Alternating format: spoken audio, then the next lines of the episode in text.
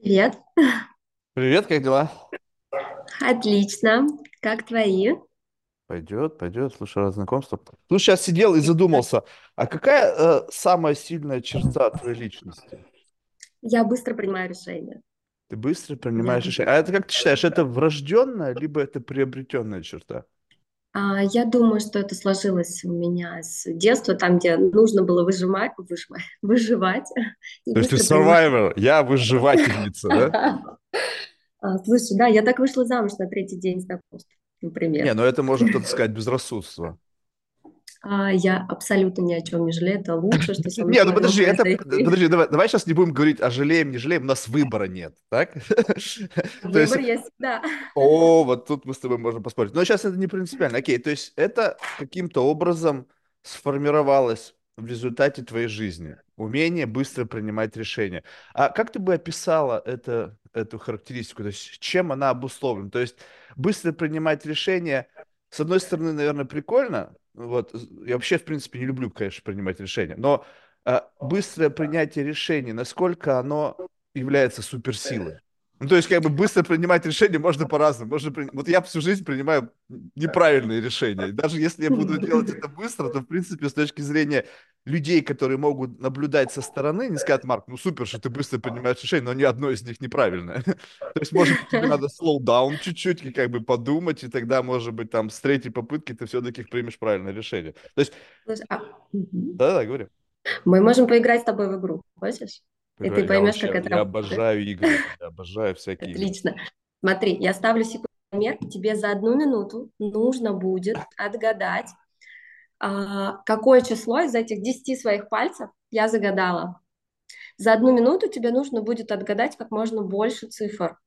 Какое из этих пальцев, мы будем считать отсюда, от 1 до 10, я загадала. Подожди, ты мне сейчас... Да. Я сначала пойму.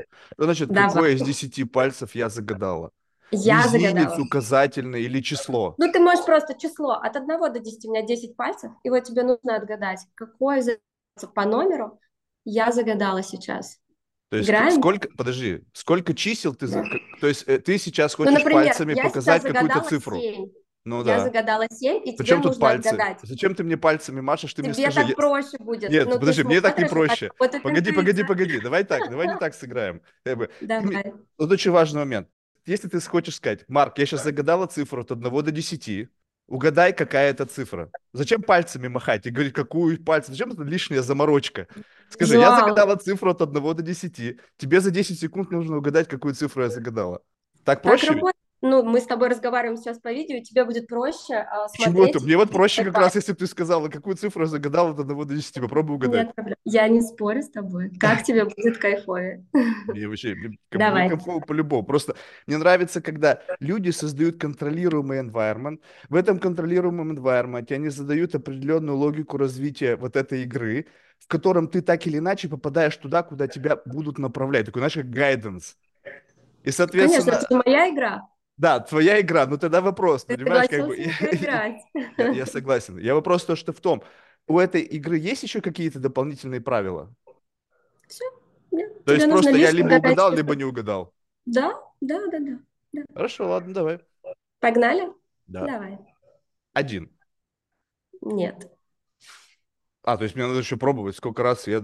Конечно, тебе нужно за 1 минуту отгадать как можно больше. 2. Нет. 3. Нет. 4. Нет. 5. 6. Нет. 7. Нет. 8. Нет. 9. Да. 9. Это одно число. У тебя 30 секунд еще. У меня ушло 30 секунд, чтобы угадать. Да, я теперь следующее.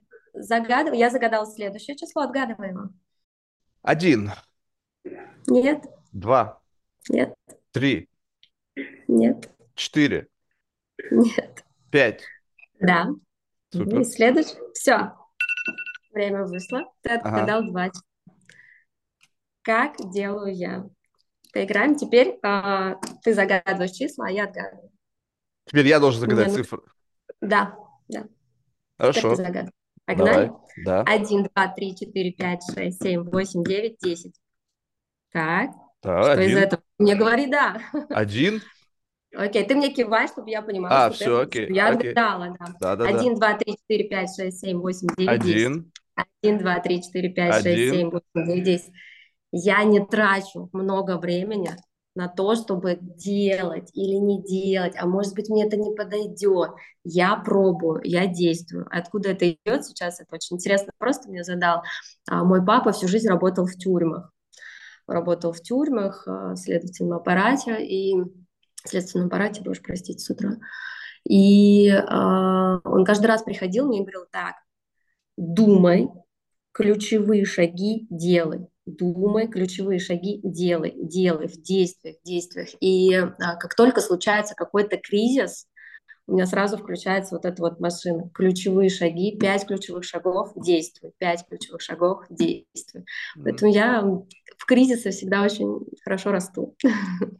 Подожди, ну вот этот пример, я, как бы, если честно, вообще ничего не понял. Ну, то есть, как бы, ты должна принять, что я еще и дебил к тому же, так что тебе придется, как бы, объяснять. Как бы, ты, знаешь, как бы, я буду, как бы, ну, такую, знаешь, почемучку детскую, типа, мама, почему небо голубое?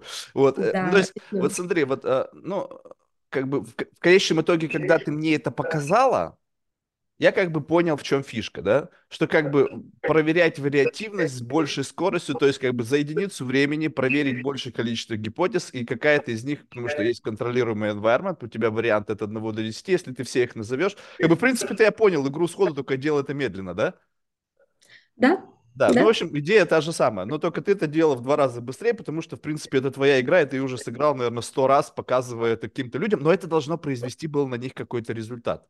То есть, когда Вот каков результат ты ожидал? Что должен я был почувствовать в момент, когда ты мне это продемонстрировала? Представь себе, что это когнитивный хакинг, и ты вот на своем там семинаре, где там какие-то дамочки собираются, и ты вот эту херню впариваешь. А какая у них должна быть реакция? То есть, что они должны были в этот момент почувствовать? То есть, что это такое? О, спасибо, София, ты нам просветила, или что? Вот какая контролируемая реакция на это, пример? Ну, большинство женщин, большинство людей как раз-таки сидят и очень много думают, стоит ли им это сделать или нет, но они не поймут это, пока они не начнут что-то делать в этом направлении. И очень много сил и времени уходит на обдумывание. Поэтому большинство людей вообще отвечают, они за 1 минуту не отгадывают даже ни одной цифры, потому что они боятся ошибиться, они боятся сделать неправильный выбор. То есть очень много сомнений внутри, которые их останавливают от того, чтобы начать уже что-то делать и действовать. Вот, поэтому здесь реакция одна – это начать что-то делать, пробовать. Понятно, то есть как бы люди тормозят, потому что боятся, условно, проиграть, и пытаются создать себе максимально комфортные какие-то пространства, что даже если ты обосрался, то обосрался как бы незаметно. Ну или как бы чтобы не получилось так, что как бы потом стало очень больно. То есть вопрос, мы выходим в какую-то такую уже сторону некого, ну как бы, некой уверенности в себе, да? Да.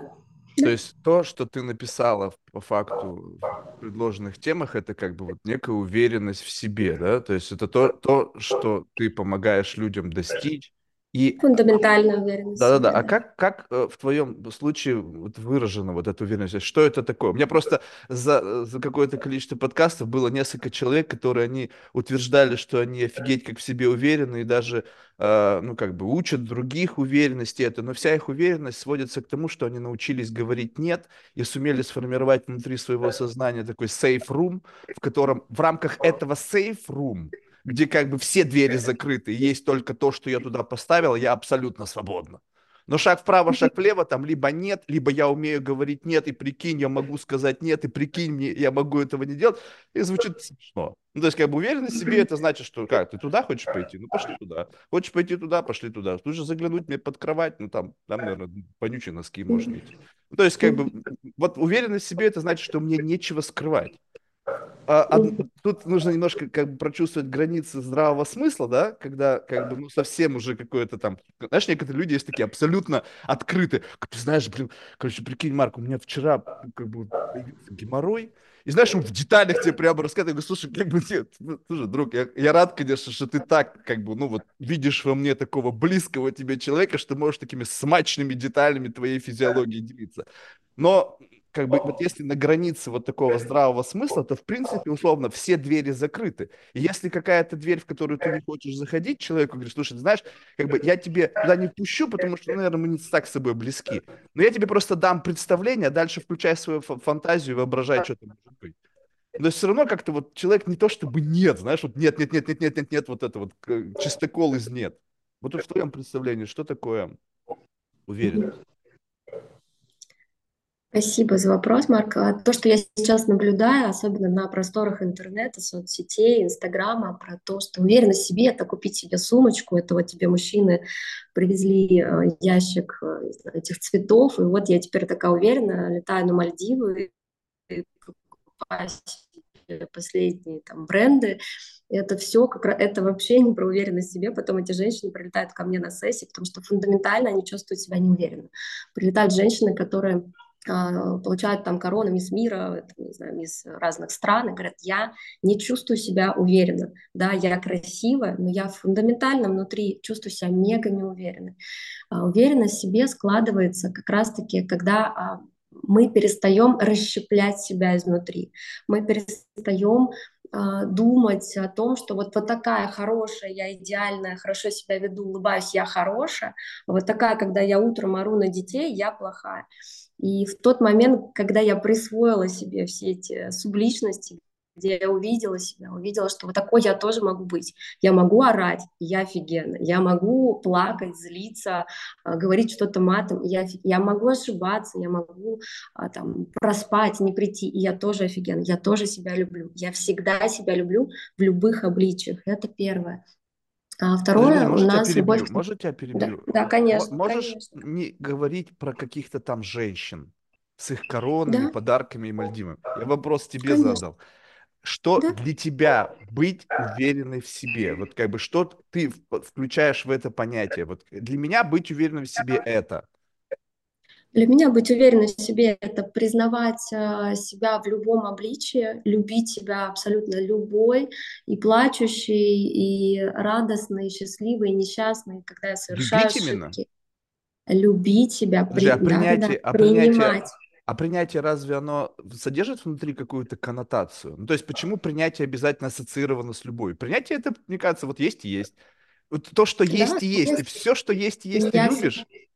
И все, что есть, я люблю, конечно, всю. Я себя раньше отрицала, я себя раньше очень любила, мне не нравилась своя внешность, я хотела полностью себя поменять. Я не могла ходить на свидания, я не могла заниматься любовью с мужчиной, там, раздеваться, потому что мне казалось, что, боги, он видит мое неидеальное тело, ты что, нет, я так не могу. Было очень много комплексов, пока я не приняла себя, пока я не увидела себя в полный рост, не поняла, кто я, из чего, из кого я состою. И фундаментально первое — это проработка родителей. Я пришла к выводу, что первое — это родители. Мы состоим половина из мамы, половина из папы. Как только мы начинаем отрицать их существование, вытеснять их из своей системы семьи, то мы тем самым половину просто разрезаем себя. Я не принимала ни папу, ни маму в своей жизни. И как только я поработала что значит принять в этом папу и маму? Ну, я не любила ни папу, ни маму. У меня было очень много обид к маме, очень много обид к папе. Я не могла их простить там, за то свое есть принять детство. Значит полюбить своих родителей? Не, знаешь, я скажу так, не обязательно у многих такое, типа, любовь — это там десна с ним целоваться, да, любовь — это больше, наверное, про благодарность, это увидеть. Видите, не любовь, так благодарность. У нас один, как бы все крутится. Вот, да, вот честно тебе скажу, то есть ты должна принять. Да. У меня в голове какая-то каша. Я слышу вот это вот принятие, любовь, благодарность. И это, понимаешь, вот для меня это все такие слова, мне кажется, люди даже не понимают, о чем они говорят, если честно. Давай. Ну, то есть я убежден, что сейчас скажут, Марк, я знаю, что такое любовь, я знаю, что такое это. Ну, конечно, вы знаете, вы читали книги, смотрели фильмы, там это наглядно иллюстрировалось. Но почему вы считаете, что у всех в голове одно и то же понятие? Ну, то есть ты вот сейчас говоришь «любовь», кто-то сейчас слышит «любовь», у него любовь, это, знаешь, бесконечно разбитое сердце, разочарование, череда каких-то факапов, там, какой-то вообще такой суицидальной мысли. Для кого-то любовь – это бесконечное какое-то трахание со всеми, там, шевеление всего, что только шевелится. Для кого-то это Мальдивы, цветы, короны, там, мисс, там, не знаю, универс. Ну, у каждого свое какое-то такое... ключевая... Язык любви у каждого. У каждого свой язык любви, да. Вот. И поэтому, мне кажется, принятие, если мы говорим о принятии, давай исключать из этого слова любые направляющие в определенную сторону коннотации. Для меня принятие абсолютно нейтрально. Ты смотришь на себя в зеркало, говоришь, ну, такой, какой есть. Не любишь, не любишь, ты просто смотришь на себя в зеркало и говоришь, ну, вот, как бы, окей, я очнулся в этом биологическом юните, какой-то момент времени, и вот я такой. Что мне сейчас делать? Всю жизнь депрессовать от того, что я такой, блядь, не повезло мне, прикинь, вот кого-то сгрузили в там... Почему? Вот, почему не полюбить? А что мешает сделать следующий шаг? А зачем это нужно?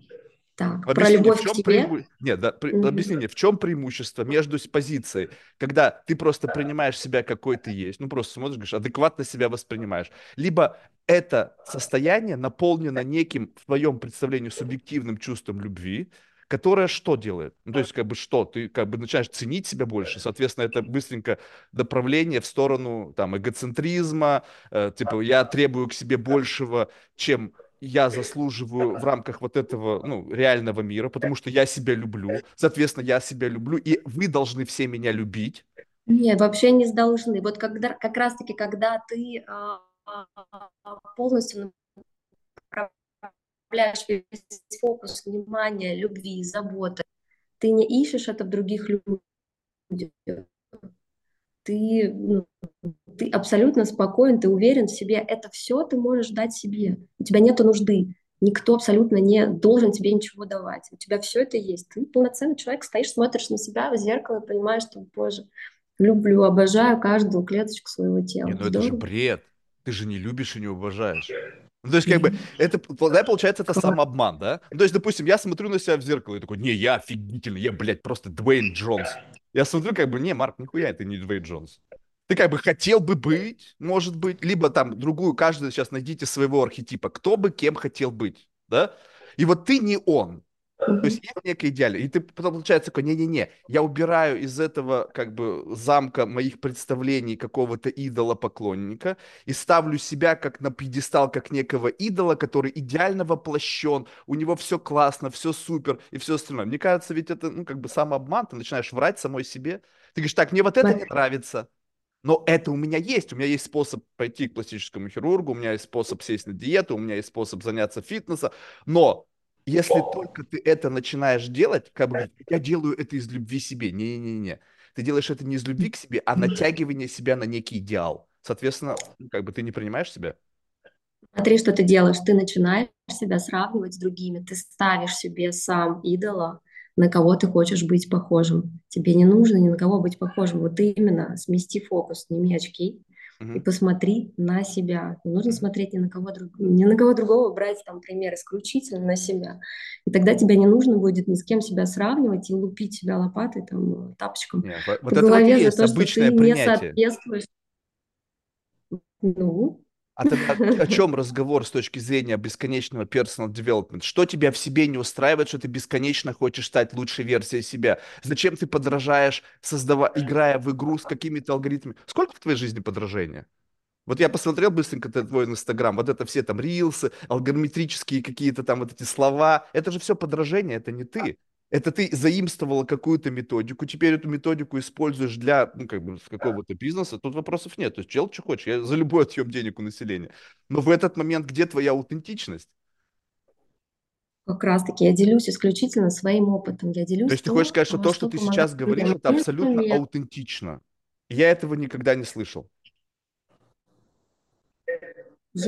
Я без понятия, где ты это слышал, мне абсолютно это неинтересно. Я говорю из себя, от себя, то, что помогает мне. Я даю свои инструменты, я делюсь своим опытом. Мне это... Я пришла к такому в жизни, где...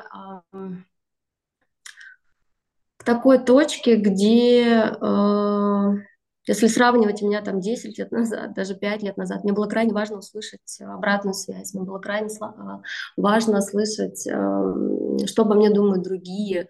И я прямо сильно расстраивалась, переживала, если что-то шло не так. Да, и там, где я не могла что-то контролировать, для меня это было крайне небезопасно. В общем, я стрессовала по любому поводу. Сейчас я спокойна, я никуда не бегу. Это классная тема. А не кажется тебе, вот что здесь очень важный момент? Вот, ну, просто мне интересна твоя рефлексия на эту тему.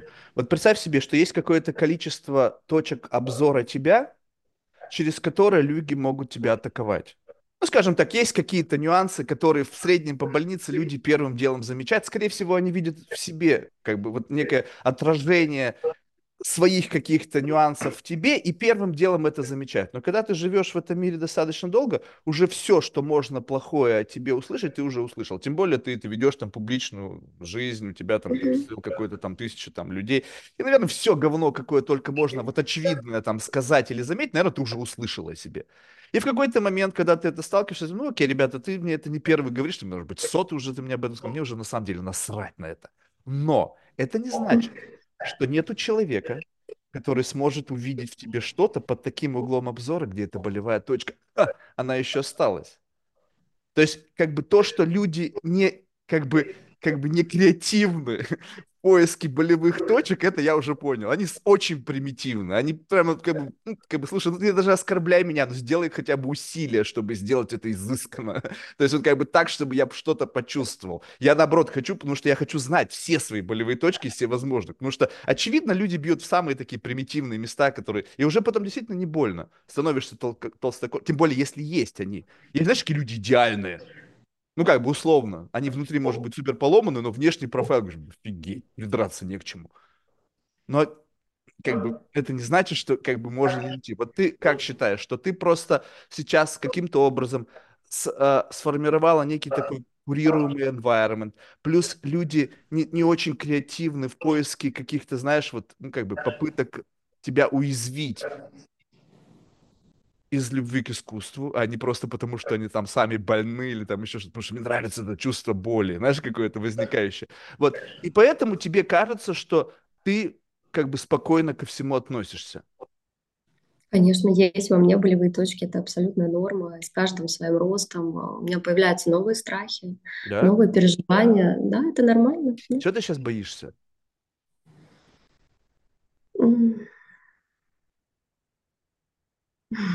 О последнем моей боли и страхе знает мой терапевт. Мы пока еще копаем туда. То есть, в принципе, ты еще не совсем там. У меня, знаешь, страх, который я проношу через всю свою жизнь, это страх высоты. Причем высоты не в самолете, а вот именно с высоты упасть, как бы со здания смотреть вниз. Либо, знаешь, до такой степени, что даже подойти вплотную и вверх посмотреть, и а мне кажется, что он на меня падает. И вот это чувство, я, знаешь, как бы, я его берегу. Но если я прямо не хочу, знаешь, от него избавиться, потому что мне кажется, страх очень важен в нашей жизни. Обязательно. Нельзя избавиться. Если кто-то когда-то скажет, какой-то терапевт скажет вам, что можно избавиться от страхов, давайте избавимся от чувства вины, это невозможно. Это все базовые настройки, с которыми мы рождаемся, ну, какие-то приобретенные, они нам нужны, они очень важны для выстраивания границ, для достижения определенных целей. С ними можно только разговаривать и как бы направлять их уже в правильное русло достижения своих целей. Вот, поэтому здорово, здорово, не надо ни от чего избавляться. То же самое, что избавиться от части тела, я не знаю, руки и так далее. Слушай, любопытно, а вот ну, с точки зрения вот твоего, ну как бы представь себе, что есть какой-то такой, знаешь, как бы, ну, некий такой private space, да? Но оно у всех как бы разное, да, то есть у кого-то такой рубаха-парень, да, на самом деле, кстати, это такой очень интересный персонаж, знаешь, у которого на самом деле нету вообще как бы вот этого места. То есть он как бы у него такая внутренняя пустота, что туда как бы, знаешь, такой холл, и заходите сюда все. Знаешь, есть такие люди, ты, ну, не знаю, встречала ли такой персонаж, который как бы, ну, я говорю, я даже тебя пощупать не могу, потому что ты настолько как бы, ну, как-то вроде бы многообразно, а с другой стороны пустой, что я не могу нащупать в тебе какое-то как бы зерно индивидуальности. Ну, то есть как бы непонятно. Вот у тебя вот это пространство, оно как? Оно, насколько оно под замком? Насколько там вот этих вот таких фаерволов, стены, там каких-то таких заградительных каких-то сооружений, которые препятствуют новым людям проникновению туда как бы быстро? Очень быстро проходят туда, особенно новые люди, достаточно быстро. Я могу с людьми обсуждать любую тему, могу поддерживать любой разговор. Ну, не любой, да? Сейчас... Ну, то есть, как бы, давай, как бы, со звездочкой. Не любой. Только что ты отказалась говорить о теме своего страха, потому что она пока еще не проработана с психологом. Значит, не любая. Я могу обсудить свои прошлые страхи, а то, что я сейчас изучаю, но это в процессе, как бы мне просто нечем поделиться, потому что это идет в процессе. Что я тебе могу сказать, когда мы еще так не дошли до этого дна? То есть ты не знаешь, что это за страх? Я пока, да, не знаю, с чем он связан, откуда он идет, то есть мы в раскопках сейчас. С чем он связан? Он – это уже какая-то сущность, которую можно как-то оформить в виде «я боюсь чего-то». Ну, этот страх... Да, этот страх, он где-то родился, да, с каким-то событием и какой-то травматичным был опытом. Мы сейчас туда смотрим. А, то есть просто страх как понятие? Люди, ну, например, там есть разные страхи. У меня, кстати, тоже раньше была фобия, но я боялась очень летать. Вот, мы смотрим, например, в этот страх. Я боюсь летать. Откуда это пошло? Где? Какие точки поспособствовали этому? Ну, например, там я падала с самолета, когда мне было 5 лет. Да? Вот мы смотрим туда. Вернемся к теме. Люди могут зайти абсолютно с любым ко мне запросом, подойти, поздороваться. Люди ко мне подходят обниматься на улице. Я достаточно такой тактильный, открытый человек, но мне очень важно... находиться большое количество времени. Люди подходят на улице к тебе обниматься? Да, те, кто подписан на меня. А, то есть, как бы, и как в этот момент ты себя чувствуешь? Просто нет, как бы у меня в жизни, я тебе скажу, не было такого экспириенса, что кто-то на улице подошел, так, можно с вами обняться? То есть, я бы сказал, пошел нахер. Это каждый день. Ну, то есть, как это чувствуется? То есть, кто-то посторонний, к тебе... Это что? Это как бы твоя, как бы, payback на то, что они тебя узнали? Да, они подходят, они знают, что я нормально реагирую, я могу заговорить, я могу сама подойти, познакомиться, я могу, то есть те, кто меня знает, могут спокойно, вернее, те, кто знает меня, а я их не знаю, они тоже могут спокойно подойти ко мне в ресторане, сесть, попить со мной кофе, поболтать, пообщаться, и спокойно могут подойти и сказать просто «можно я тебя обниму?» Да, окей, можно с тобой сфотографировать? Конечно, можно. А можно задать вопрос? Можно. То есть ты прямо такая звезда уже, что люди хотят с тобой сфотографироваться? Есть, да, есть такие люди, которые хотят сфотографироваться. Представляешь себе, какие они заработали? Это приятно. Не, ну это приятно, естественно, для тебя, но просто я сейчас смотрю на этих людей и думаю, офигеть. Как бы, представляешь, вот, мне сложно себе представить, я в жизни достаточно много... Как бы селебритис видел, ну так, чтобы, слушай, я хочу с тобой фотографироваться. У меня здесь стримак какой-то возникает. У меня было пару раз в жизни, честно тебе скажу, я сейчас расскажу тебе тайну такую, знаешь, как бы. Однажды я как бы встречался с Трампом, и я как бы знал, что я с ним буду видеться. И я, честно тебе скажу, я взял с собой фотоаппарат. Я никогда в жизни не фотографировался, у меня детские только фотографии. И когда кто-то знал, что я буду с ним, фоткайся с Трампом, это потом как бы кредабилити, ну, можно использовать. Я честно тебе скажу, я взял. Но когда я его увидел, я понял, что не, как бы этот стримак. Ну, то есть как бы, а как я должен... Понятно, что он персонаж такой, которым фотографировались миллион человек, наверное, как бы. Ему этот вопрос не покажется ни в чуточку вообще странным. Понятно, что это нормально для него ситуация. Но в этот момент я такой думаю, ну, то есть вот что-то во мне говорит «нет». И я понимаю, почему это. То есть вот это как раз мы об идолопоклонничестве. Кто ты такой? Да кто ты? Да хоть ты Господь Бог. Почему я должен хотеть? И если я чувствую, что я это хочу, значит, что-то хукнуло меня до того момента. Значит, я уже заложник какой-то модели поведения, где есть кто-то выше меня, и я хочу к нему прикоснуться. И это, по сути, такая, знаешь, как бы, ну, miserable позиция. Другое дело, когда люди искренне любят. Да? Вот есть вот такая ситуация, я убежден, что есть такой архетип, и, наверное, они подходят к тебе обниматься, это люди, которые искренне влюблены, но они по факту во сне, ну, то есть они как-то вот, ну, то есть вот эта вот их любовь, она же, это же как бы такое парасоциальное отношение, они же тебя не знают, они знают какой-то твой цифровой профайл, которым они там, ну, или как это твой там аватар, который с ними говорит там через Reels, они тебя не знают, но почему-то они к тебе испытывают какое-то чувство. То есть они так-то в целом, по большому, не в адеквате. И вот это вот как бы их такое, знаешь, как бы зомби. То есть они свободны. Обнимашки такие, мы обнимашки, мы обнимашки. И вот они двигаются. Они делают то, что им нравится. Они не понимают, что они делают. Им хочется, они делают по инстинкту. Правильно, но это же манипуляция может быть. Ты же иногда, бывает, можешь делать что-то, что тебе кажется хочется, а на самом деле кто-то с тобой сыграл в эту игру. Ну, это тоже, конечно, бывает. Знаешь, что я вспомнила? Когда мне было это неприятно. Боги, я хотела, чтобы это все закончилось. Я тогда работала фотографом, и как раз у меня случился скандальнейший развод. У нас здесь в Грузии, в Тбилиси, и все об этом говорили, и это было прям... Ну, все знали, как сильно я переживаю. И я каждый день... Ты им всем рассказывала? Это было в соцсетях, это было везде.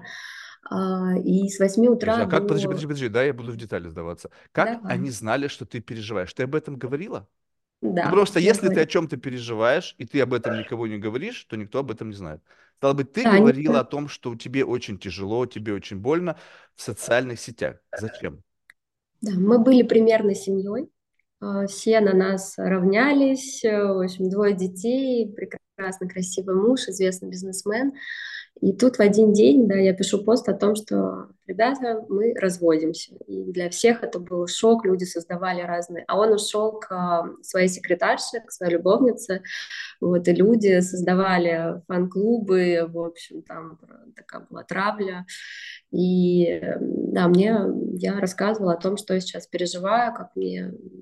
Немного, мне было неловко, мне не хотелось показать свою уязвимость, мне не хотелось показывать свою слабость, поэтому я там несколько раз показывала, как сложно мне, но показывала, как сложно было воспитывать детей одной, наверное, здесь больше про это. И, в общем, я выходила фотографировать людей на фотопрогулке каждый день с 8 утра до вечера, фотографировала по всему Тбилиси, и ко мне подходило по 50 человек в день. Они подходили, я думала, боже, я хочу забыться, не хочу вообще об этом думать, о разводе. Я фотографирую, подходили люди, говорят, можно я тебя обниму? Не переживай, все будет хорошо. Боже, я думала, я... Ты же сама это сделала, ты же понимаешь, что следствие этого поведения, это то, что ты об этом слишком много говорила. Слушай, а вот как ты можешь объяснить вот на своем примере вот это желание делиться с миром чем-то, что является частью твоей личной жизни? Вот давай так, что осталось за рамками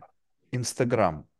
Много ли там по отношению к тому, чем ты делишься? У меня такое складывается ощущение, что, вот какие-то люди, твоего уровня и выше, которые вся жизнь там условно какие-то снэпчаты жизни, но самые, наверное, такие высокооктановые, они становятся достоянием общественности, потому что через это можно влиять на их внимание, можно через это впаривать им какие-нибудь там марафоны или еще что-нибудь. Но смысл того, что за этим осталось? За рамками Инстаграм. Для себя что-то есть, что-то, что это только мое и ничего больше. Есть, во-первых, никому ничего не впариваю. Да я не про тебя, я в целом тебе говорю. Я тебе как механику говорю. Делюсь опытом, и в какой-то момент я, кстати, обернулась назад, увидела, какое большое количество людей идут, и мне захотелось давать больше такого. Людям помогает, я готова рассказывать. Что осталось за, это мои отношения с бывшим мужем. Достаточно большой такой пласт того, что происходит и сейчас, но у нас есть такая договоренность о том, что это не будет выходить в соцсети. Это раз. Но это только получается договоренность, то есть там тебе сказали, так, это мы не рассуждаем, иначе ай-яй-яй, никаких элементов. То есть это некая... я условно, я не знаю, в общем, что-то, что если бы не это, то ты бы этим делилась. Да. То есть по факту есть просто какое-то объективное обстоятельство, ты же не дура, ты понимаешь, что так, окей, трейд-офф, я не буду это делать, потому что вопрос органического не хочу, не потому что что-то где-то чем-то обусловлено, я этого не делаю по каким-то, а именно это мое, мне жаль, это treasure. Знаешь, так интересно, спасибо за вопрос, не смотрела туда, понимаю сейчас, что достаточно... щедро со всеми делюсь своей жизнью. Все отдаю, нате, забирайте. Я ничего не осталось, все, вот. Есть взаимоотношения с какими-то подругами, с друзьями. Я не обсуждаю секс у себя в блоге. А так на курсах... Ты же не секс-блогер. Ну, я говорю про темы, которые я там не поднимаю. Вот, наверное, так. Слушай, а ты как вот с точки зрения, как бы вот если бы кто-то, ну, кого-то сейчас спросили, ну, как бы из числа людей, которых ты считаешь другом. Подожди, нет, наверное, неправильно. Не те, кого ты считаешь другом, а которые... Подожди. Ты или они считают тебя другом? Нет, ты их считаешь... А вот так. Из числа людей, которых ты думаешь, что они тебя считают другом. Так? Вот как они... И как бы ты считаешь, что ты как бы друг. Вот как они тебя оценивают как друга? Ой, они обожают меня. Меня вообще друзья очень любят. Тебя очень любят друзья. То есть это в целом вот твое ощущение от всех людей, которые называются друзьями. Я очень теплая, да, в отношениях с друзьями, но вообще в коммуникациях с людьми я очень теплая, я могу выслушать. Я могу дать это пространство для того, чтобы человек почувствовал себя хорошо. Даже просто находясь рядом. Плюс еще я, опять же, я сама тоже тактильная, я люблю обнимашки. И кто-то может прийти и сказать, просто обними меня и посиди со мной. Вот, поэтому я считаю себя, да, достаточно заботливым. Можешь дать... Веселым. Подожди, вот это можешь дать. Можешь более артикулированно объяснить? То есть я знаю... что у меня есть некий образ теплого человека, в ауре которого ты можешь обогреться и почувствовать себя хорошо. И я буду, и как бы, плохое слово скажу, паразитировать в этой роли, чтобы ты именно так обо мне и думал. И я тебе могу дать, лови. Но внутри ты можешь говорить, блядь, как мне тошнит от тебя уже. Да нет, нет. Выключаю, кстати, вот это тоже мое главное правило в отношениях и с друзьями. Я выключаю эксперта, я выключаю все свои помогающие профессии, я все выключаю и веду себя максимально в этот момент так, как я себя чувствую. Могу быть дурной, могу быть тупой, могу ржать и веселиться, могу там дать какой-нибудь ебанутый совет, понимаешь, вот такой вот, просто как может дать друг, а давай мы сейчас, ну, я не знаю, я тебе машину закидаю, хочешь, тебе легче стать, ну, то есть я выключаю абсолютно какие-то задачу, не знаю, спасти, помочь, сберечь, там, трансформировать человека. Хорошо, а ты центр притяжения, вот скажем так, давай вот так вот посмотрим, вот скажем, такое броуновское движение, да, представим людей в виде каких-то частиц, которые в каком-то бульоне, любой environment возьми, клуб, ресторан, загородный дом, какой-то ваш там ретрит женский, где вы там занимаетесь тем, чем вы занимаетесь, и вот когда вот мы как бы обнулились, скажем так, вот отключили условно, как ты сказал, я могу выключить себя, как бы свою роль, которой ты представлена сейчас где-то, то ты становишься центром притяжения? Либо бывают ситуации, когда кто-то как бы, ну, берет первую скрипку? Да, у меня есть разные компании девочек, и везде по-разному. Нет, не всегда. Вообще не всегда. Опиши мне Powerplay в том, где ты не главная скрипка. Да-да-да, подожди, мне вот интересно, там, где ты доминируешь, я приблизительно понимаю, как это происходит, они все как бы все равно степ-бэк, один шаг назад. Я, кстати, это, с точки зрения Powerplay это вообще очень круто. Когда мы как бы все друзья, и как бы я знаю, как бы, блин, камон, я знаю тебя, блядь, с пеленок, что ты мне тут мажешь? Но все равно есть какое-то...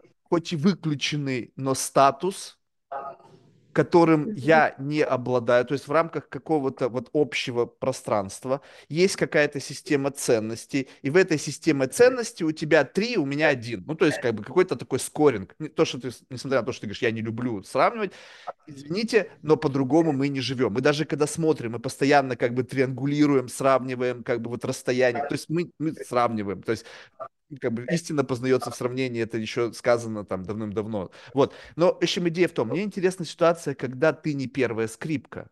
Вот как бы... Офигенно. Вот я люблю это. В этой ситуации ты пытаешься впрыгивать в этот powerplay и занять место первой скрипки? Либо же ты... Вообще нет, я Нет? кайфую. Я кайфую, когда кайф? Есть. Я сама по жизни контролер. Угу. Я сама по жизни тот человек, который...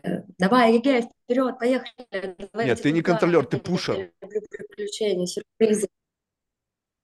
Ты пушер или трикстер? То есть это не контролер. Я очень не контролер. Вот.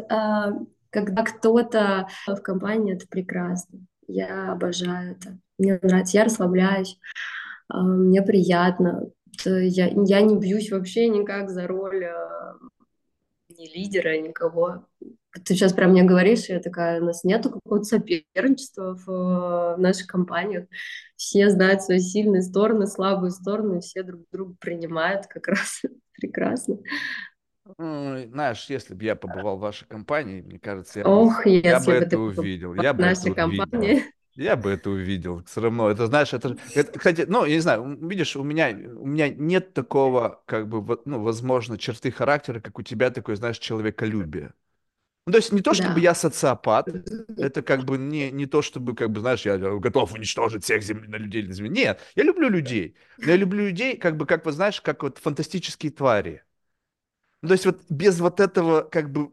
Ну, мне любопытно, почему они так себя ведут. Причем это абсолютно какая-то ненаучная антропология. Это вообще... То есть я даже вправо, наверное, не имею так говорить. Типа, Марк, кто ты вообще такой, чтобы говорить, типа, ты там любишь людей, как фантастическое... Ты-то кто? Жалкое ничтожество. Это понятно. Но сам факт того, что когда ты попадаешь в эту среду, и как бы вот этот вот условный статус и кво... Это, знаешь, как бы взаимосообщающиеся сосуды. И в каком-то environment вас вылили вот в это состояние. И получилось так, что водичка вот эта вот как бы вашего как бы power play, она как-то разлилась, и этот статус-кво всех устраивает. Но если ты начнешь его шевелить, раскачивать как бы, вот знаешь, вот это вот. У меня был любопытный пример. Я сейчас тебе покажу, как это приблизительно выглядело. Значит, две подруги, они такие, мы, знаешь, прямо в десна сшибаются, мы такие подруги, там, с детства, там, не разлей воды, ну, сколько-то лет, не факт, что детство я сейчас переврал. Но, в общем, прямо вот эта энергия такой, знаешь, нарочитой дружбы, когда они прямо... И я такой, знаешь, как бы начинаю в эту игру играть. Они такие, вот, прикинь, мы едем, я еду в ее машине, значит, сидим, я музыку включаю, ее эта музыка раздражает, но мне нравится, я, значит, танцую. Я говорю, слушай, получается, ты в ее машине. Знаешь прекрасно, что ее эта музыка раздражает, и тебе абсолютно похуй. И как бы, и в этой ситуации, казалось бы, абсолютно нормально, да, но когда ты начинаешь... как бы вот ставить ситуацию под таким очень специфическим, условно, создавать некий такой биф на ровном месте между людьми. Как бы его только что не было вроде бы. Ну да, бывают, наши музыкальные вкусы не совпадают, но это не мешает нашей дружбе. Но ты насильственно это делаешь. Представляешь себе, кто-нибудь, ну, используя метафору там твоего, прошлого твоего отца, там, допустим, Владимирский централ. И как бы он берет и постоянно говорит, слушай, меня бесит эта песня. Он говорит, а мне нравится. И значит, как бы абсолютно похер на твое мнение.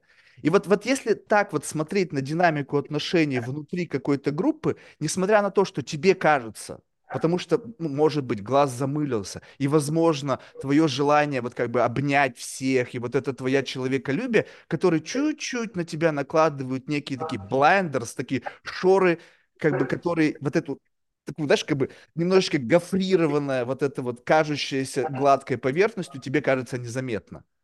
То есть вот есть ощущение, все равно вот если сейчас я тебя так приблизил к этому, что все равно есть какой-то внутренний powerplay, что кто-то на кого-то чем-то давит и кто-то за что-то чем-то платит. Боже, ты мне сейчас открываешь свою планету. У нас настолько бережное отношение друг к другу, что даже если кому-то что-то может... не нравится, мы так чувствуем друг друга, что мы даже не подведем к тому, значит, что... Значит, бережное отношение. То есть ты боишься и не делаешь, потому бережное... что боишься навредить? Нет, дело вообще не страха. Дело как раз-таки в любви, в желании находить эту любовь в этом общении. То есть, что я имею в виду? Если я понимаю, что человек там, не любит разговаривать на эту тему, мы не будем затрагивать эту тему. Просто все уже максимально просто. Я могу, если мне что-то не нравится, я могу сказать об этом, о своих чувствах, девочки. Вот мы когда эту музыку включаем, у меня такие воспоминания грустные, мне хочется плакать. Конечно, эта музыка выключится. Это, наверное, умение. Пять девочек в компании. Общаться. Все, я понял. 5 девочек в компании. 4 абсолютно кайфуют от этой песни.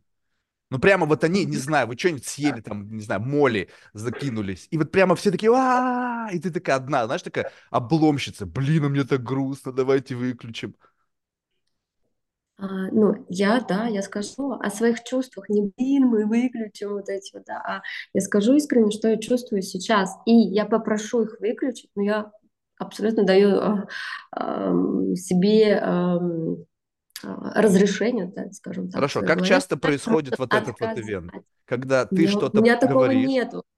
Нет, ну вот давай так, допустим, не это конкретный случай, а когда, допустим, ты говоришь свои какие-то ощущения к чему-либо отношения, и environment меняется, потому что их бережное отношение к тебе, они как бы, ну, хотят бережно к тебе относиться, и вуаля, environment стал таким, каким ты захотела. Либо бывают ситуации, когда ты сказала, вы знаете, у меня это чувство, все такие послушали, София, ну, очень жаль, ну, как бы, пардон, жизнь продолжается. У нас не было такого. Вообще не было. То есть получается так, что есть некое в твоих отношениях с друзьями есть некие пробелы. Ну, скажем так, не потому что это хорошо или плохо, а потому что, как, возможно, ситуация такая не произошла. И, соответственно, ты не можешь быть уверена, что если начать челленджить ваши отношения, прям челленджить, появился, допустим, какой-то раздражитель в виде меня, которого хлебом не корми, дай почелленджить, когда люди там обнимаются и лобзаются, называя друг друга друзьями. Ну, что, возможно, у меня есть какая-то травма, я сейчас не исключаю, да, что у меня есть некое свое специфическое представление о дружбе, которое совершенно не о любви. Она скорее больше о силе, как бы, есть сила соединяющая и сила разъединяющая. Вот, и что-то, что вас соединяет, больше, чем вас разъединяет. И для того, чтобы эту силу тренировать, иногда нужно ее как бы челленджить.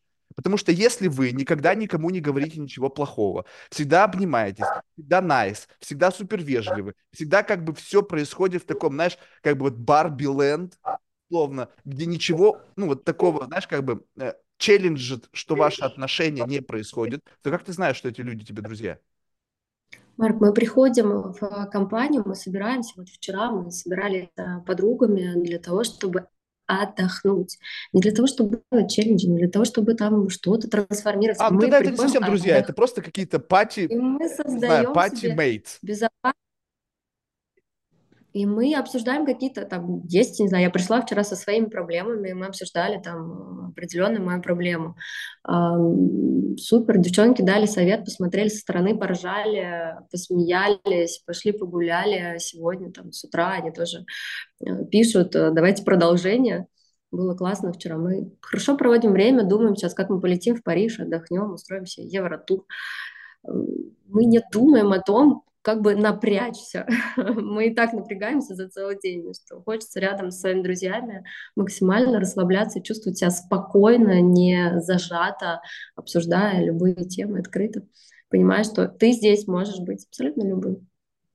Понятно. Ну, я понял. То есть это просто как бы люди, которые... как бы, можно ли тогда сказать, представь себе, это тоже сейчас, конечно, будет очень грубая такая метафора или сравнение, не знаю, как назови.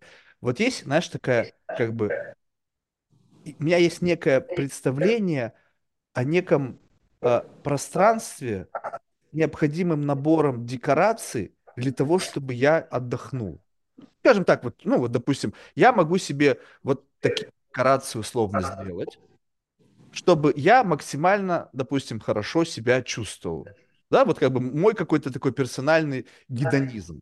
И в этом, как ты увидела, в этом контексте есть какое-то количество биологических юнитов, которые должны там быть, чтобы картинка была полной. Можно ли тогда сказать, что как ты для кого-то, так и они для тебя являетесь просто декорациями для отдыха, когда вы устали, там, занимаясь тем, чем вы занимаетесь, и для вас есть такой контролируемый environment, в котором вам просто хочется отдохнуть, как бы отключить, сгрузить, там, не знаю, вот этот весь там какой-то пиздец, который в жизни есть.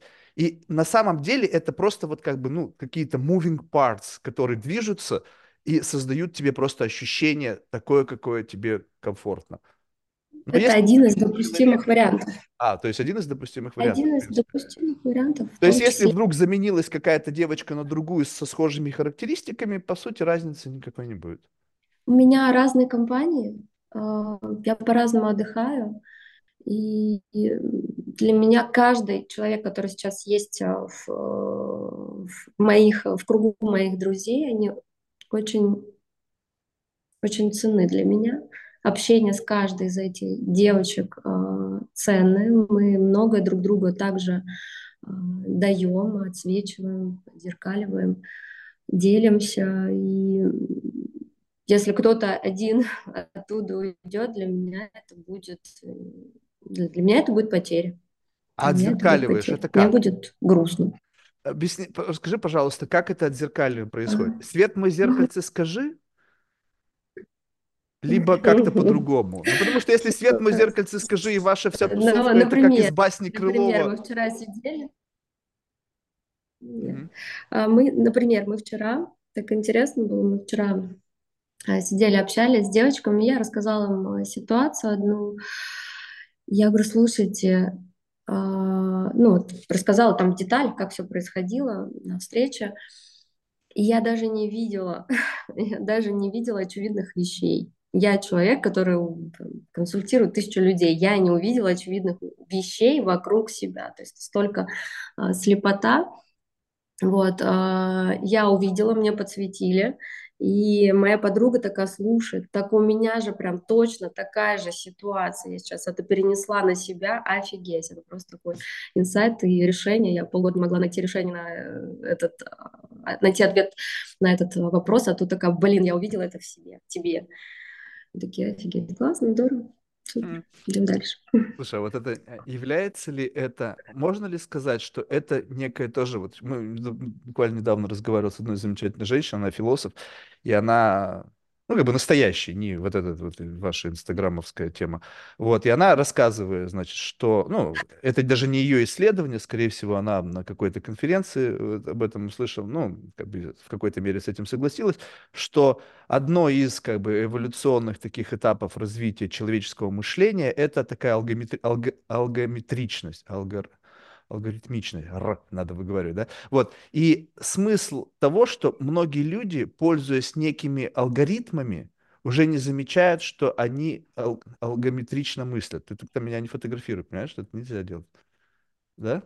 Я вообще. Ну и смысл того, что, значит, то, что люди так могут обработать ситуацию. То есть я тебе сейчас опишу некую ментальную конструкцию. Представь себе, что ты что-то рассказываешь. То есть, возможно, здесь какой-то есть такой, знаешь, душещипательный момент.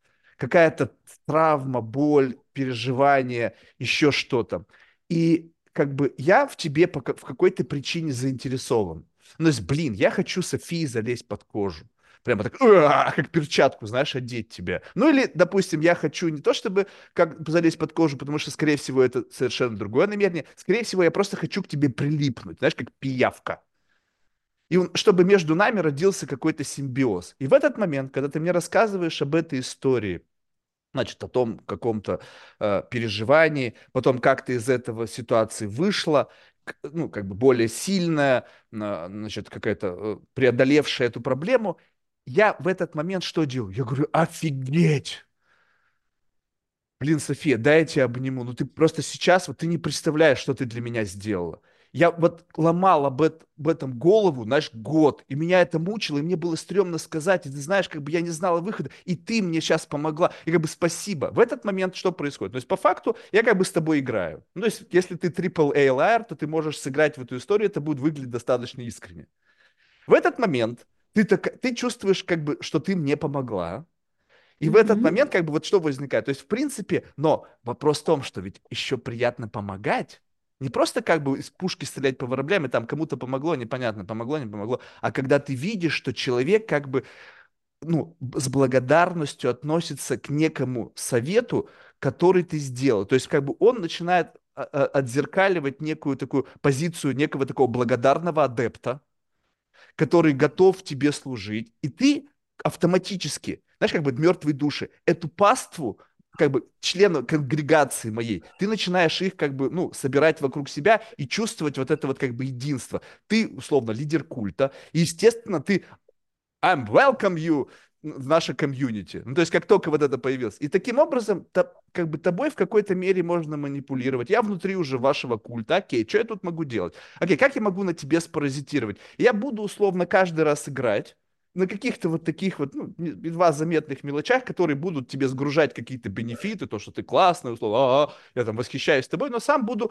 паразитировать в лучах твоей славы, там, слушай, ты знаешь, вот там, ну, там можешь там протегировать меня там в своем постике, ну, так незаметно, знаешь, так, как бы едва заметно высасывать из тебя бенефиты взаимоотношений. И ты просто, в силу того, что у тебя там миллион дел, и ты сюда пришла не заниматься анализом, почему вы здесь тоже находитесь, и ты просто можешь этого не видеть. Угу. Допускаю. Да. Вот в этот момент, когда, допустим, есть какие-то, не все, а есть какое-то количество таких людей, которые каким-то образом в твоем окружении занимаются плюс-минус тем, что я сейчас описал, является для тебя важным выявлением этих людей и изгнание их из своего окружения. Либо, ну, как бы, ну, пусть кормится там с барского стола. Ладно, ешьте крохи. Интересный вопрос. У меня столько людей окружает, но из близкого окружения у меня нет таких людей. Мы все вин-вин, мы все в балансе, мы все отдаем, берем, щедро делимся друг другом. Наверное, для тебя это сейчас что-то невозможное, что-то нереальное. Ты ищешь, конечно, во всем этом подвох. Но я могу точно сказать, что если бы ты пришел в нашу женскую компанию, то ты был бы исключен, наверное, через 0,001 секунду. Я знаю, стопудово. Но вопрос вот в этом. Вот понимаешь, опять же, вот это, кстати, поверь мне, для меня это вполне себе... Желание что-то разрушать. Не-не-не. Да, это же естественно. Находить подвох, конечно. Да, но это, знаешь, вот это же как бы... мы сейчас просто все ускоряем. Ты же понимаешь, что я сейчас специально обостряю некоторые моменты, специально тебя дергаю. То есть, если бы я был там, я бы был, знаешь, самым слащавым подхалимом. Я бы лизал вам все ваши места, только лишь бы как бы... Но постепенно, как только мы остались с кем-то один на один, когда вы не внимание, слушай, мне не кажется, что она как-то на тебя криво смотрит. И так с каждой. У нас вообще такое... Да? Сразу же. Там сразу же бы выстроились границы. Да. Это, знаешь, как бы, знаешь, презумпция веры в отношения. То есть ты настолько в них уверен. А что если, как бы, вот, знаешь, вот кто-то раз, и такой интрудер ворвался и с пистолетом, и кто-то бы вот встал бы, чтобы защитить тебя грудью? Я такое представляю всегда, ну, не всегда, в смысле. Я такое могу представить только с мужчиной, с женщиной. А какая разница? А что, женщины? Есть очень героические женщины, которые прыгают под поезд, вытаскивают детей, ценой, возможно, жизни, ноги, руки, здоровья, знаешь, материнские инстинкты, они как бы... Нет, я понятно, что это все абсурд, и как бы история такая, просто мы, вот задумайся, вот я же не зря как бы подвожу к каким-то абсурдным линиям, потому что у нас есть такая, знаешь, вот как бы некая презумпция понимания контекста, в котором мы живем. Нам кажется, что вот в этой как бы условной суете есть, мне кажется, такие места, где мы как бы, знаешь, такой блюр-эффект, ты как бы видишь, вроде бы как бы все в порядке, но вот у тебя нету какой-то, как бы такой, знаешь, может быть, не совсем, в моем случае, здоровой необходимости присматриваться к тому, что не нуждается дополнительного рассмотрения. Знаешь, моя жизнь сводится к тому, что я пытаюсь увидеть как бы в чем-то очевидном неочевидное. Ну, то есть, видимо, это какой-то психотип, да, то есть я смотрю на это и говорю, так, ну, вот это вот оно такое, я говорю, слушай, а давай попробуем проверить, вдруг не так.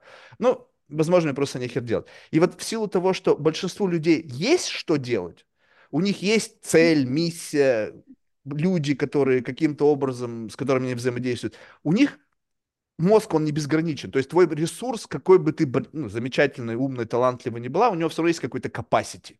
И когда у тебя и так слишком много того, что требует твоего внимания, что-то превращается как бы в блюр.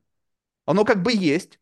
Тебе кажется, что ты... Ну, представь себе вот даже так. Вот возьми себе образ Парижа, в который вы собираетесь поехать, и теперь вот двигай себя в пользу контрастности этого образа, когда вдруг он превращается там в Эйфелеву башню, Елисейские поля, где цветочки там и все остальное, там какие-то кафешечки с круассанами, кофе там и блюр.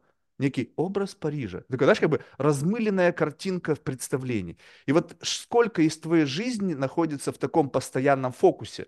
Потому что, ну, все в фокусе удержать невозможно. Можно, вот как бы смотришь на что-то, сфокусировалось. Соответственно, то, на что ты не смотришь, оно не в фокусе. Mm-hmm. Но вот вопрос приоритетов. Получается, что если есть какие-то приоритеты, которые занимают фокус своего внимания, то что-то не фокусе. И ты, кажется, ну, вроде бы окей. Оттуда что-то не сигнализирует, как бы администратора никто не вызывает. Так, эта ситуация требует вашего внимания. София, пожалуйста, срочно пройдите в комнату администратора, там что-то происходит. Знаешь, как работают женщины? Как работают женщины? Вообще, как думают женщины? Понятия не имею. У них вообще в фокусе. Сейчас ты можешь быть в моем фокусе.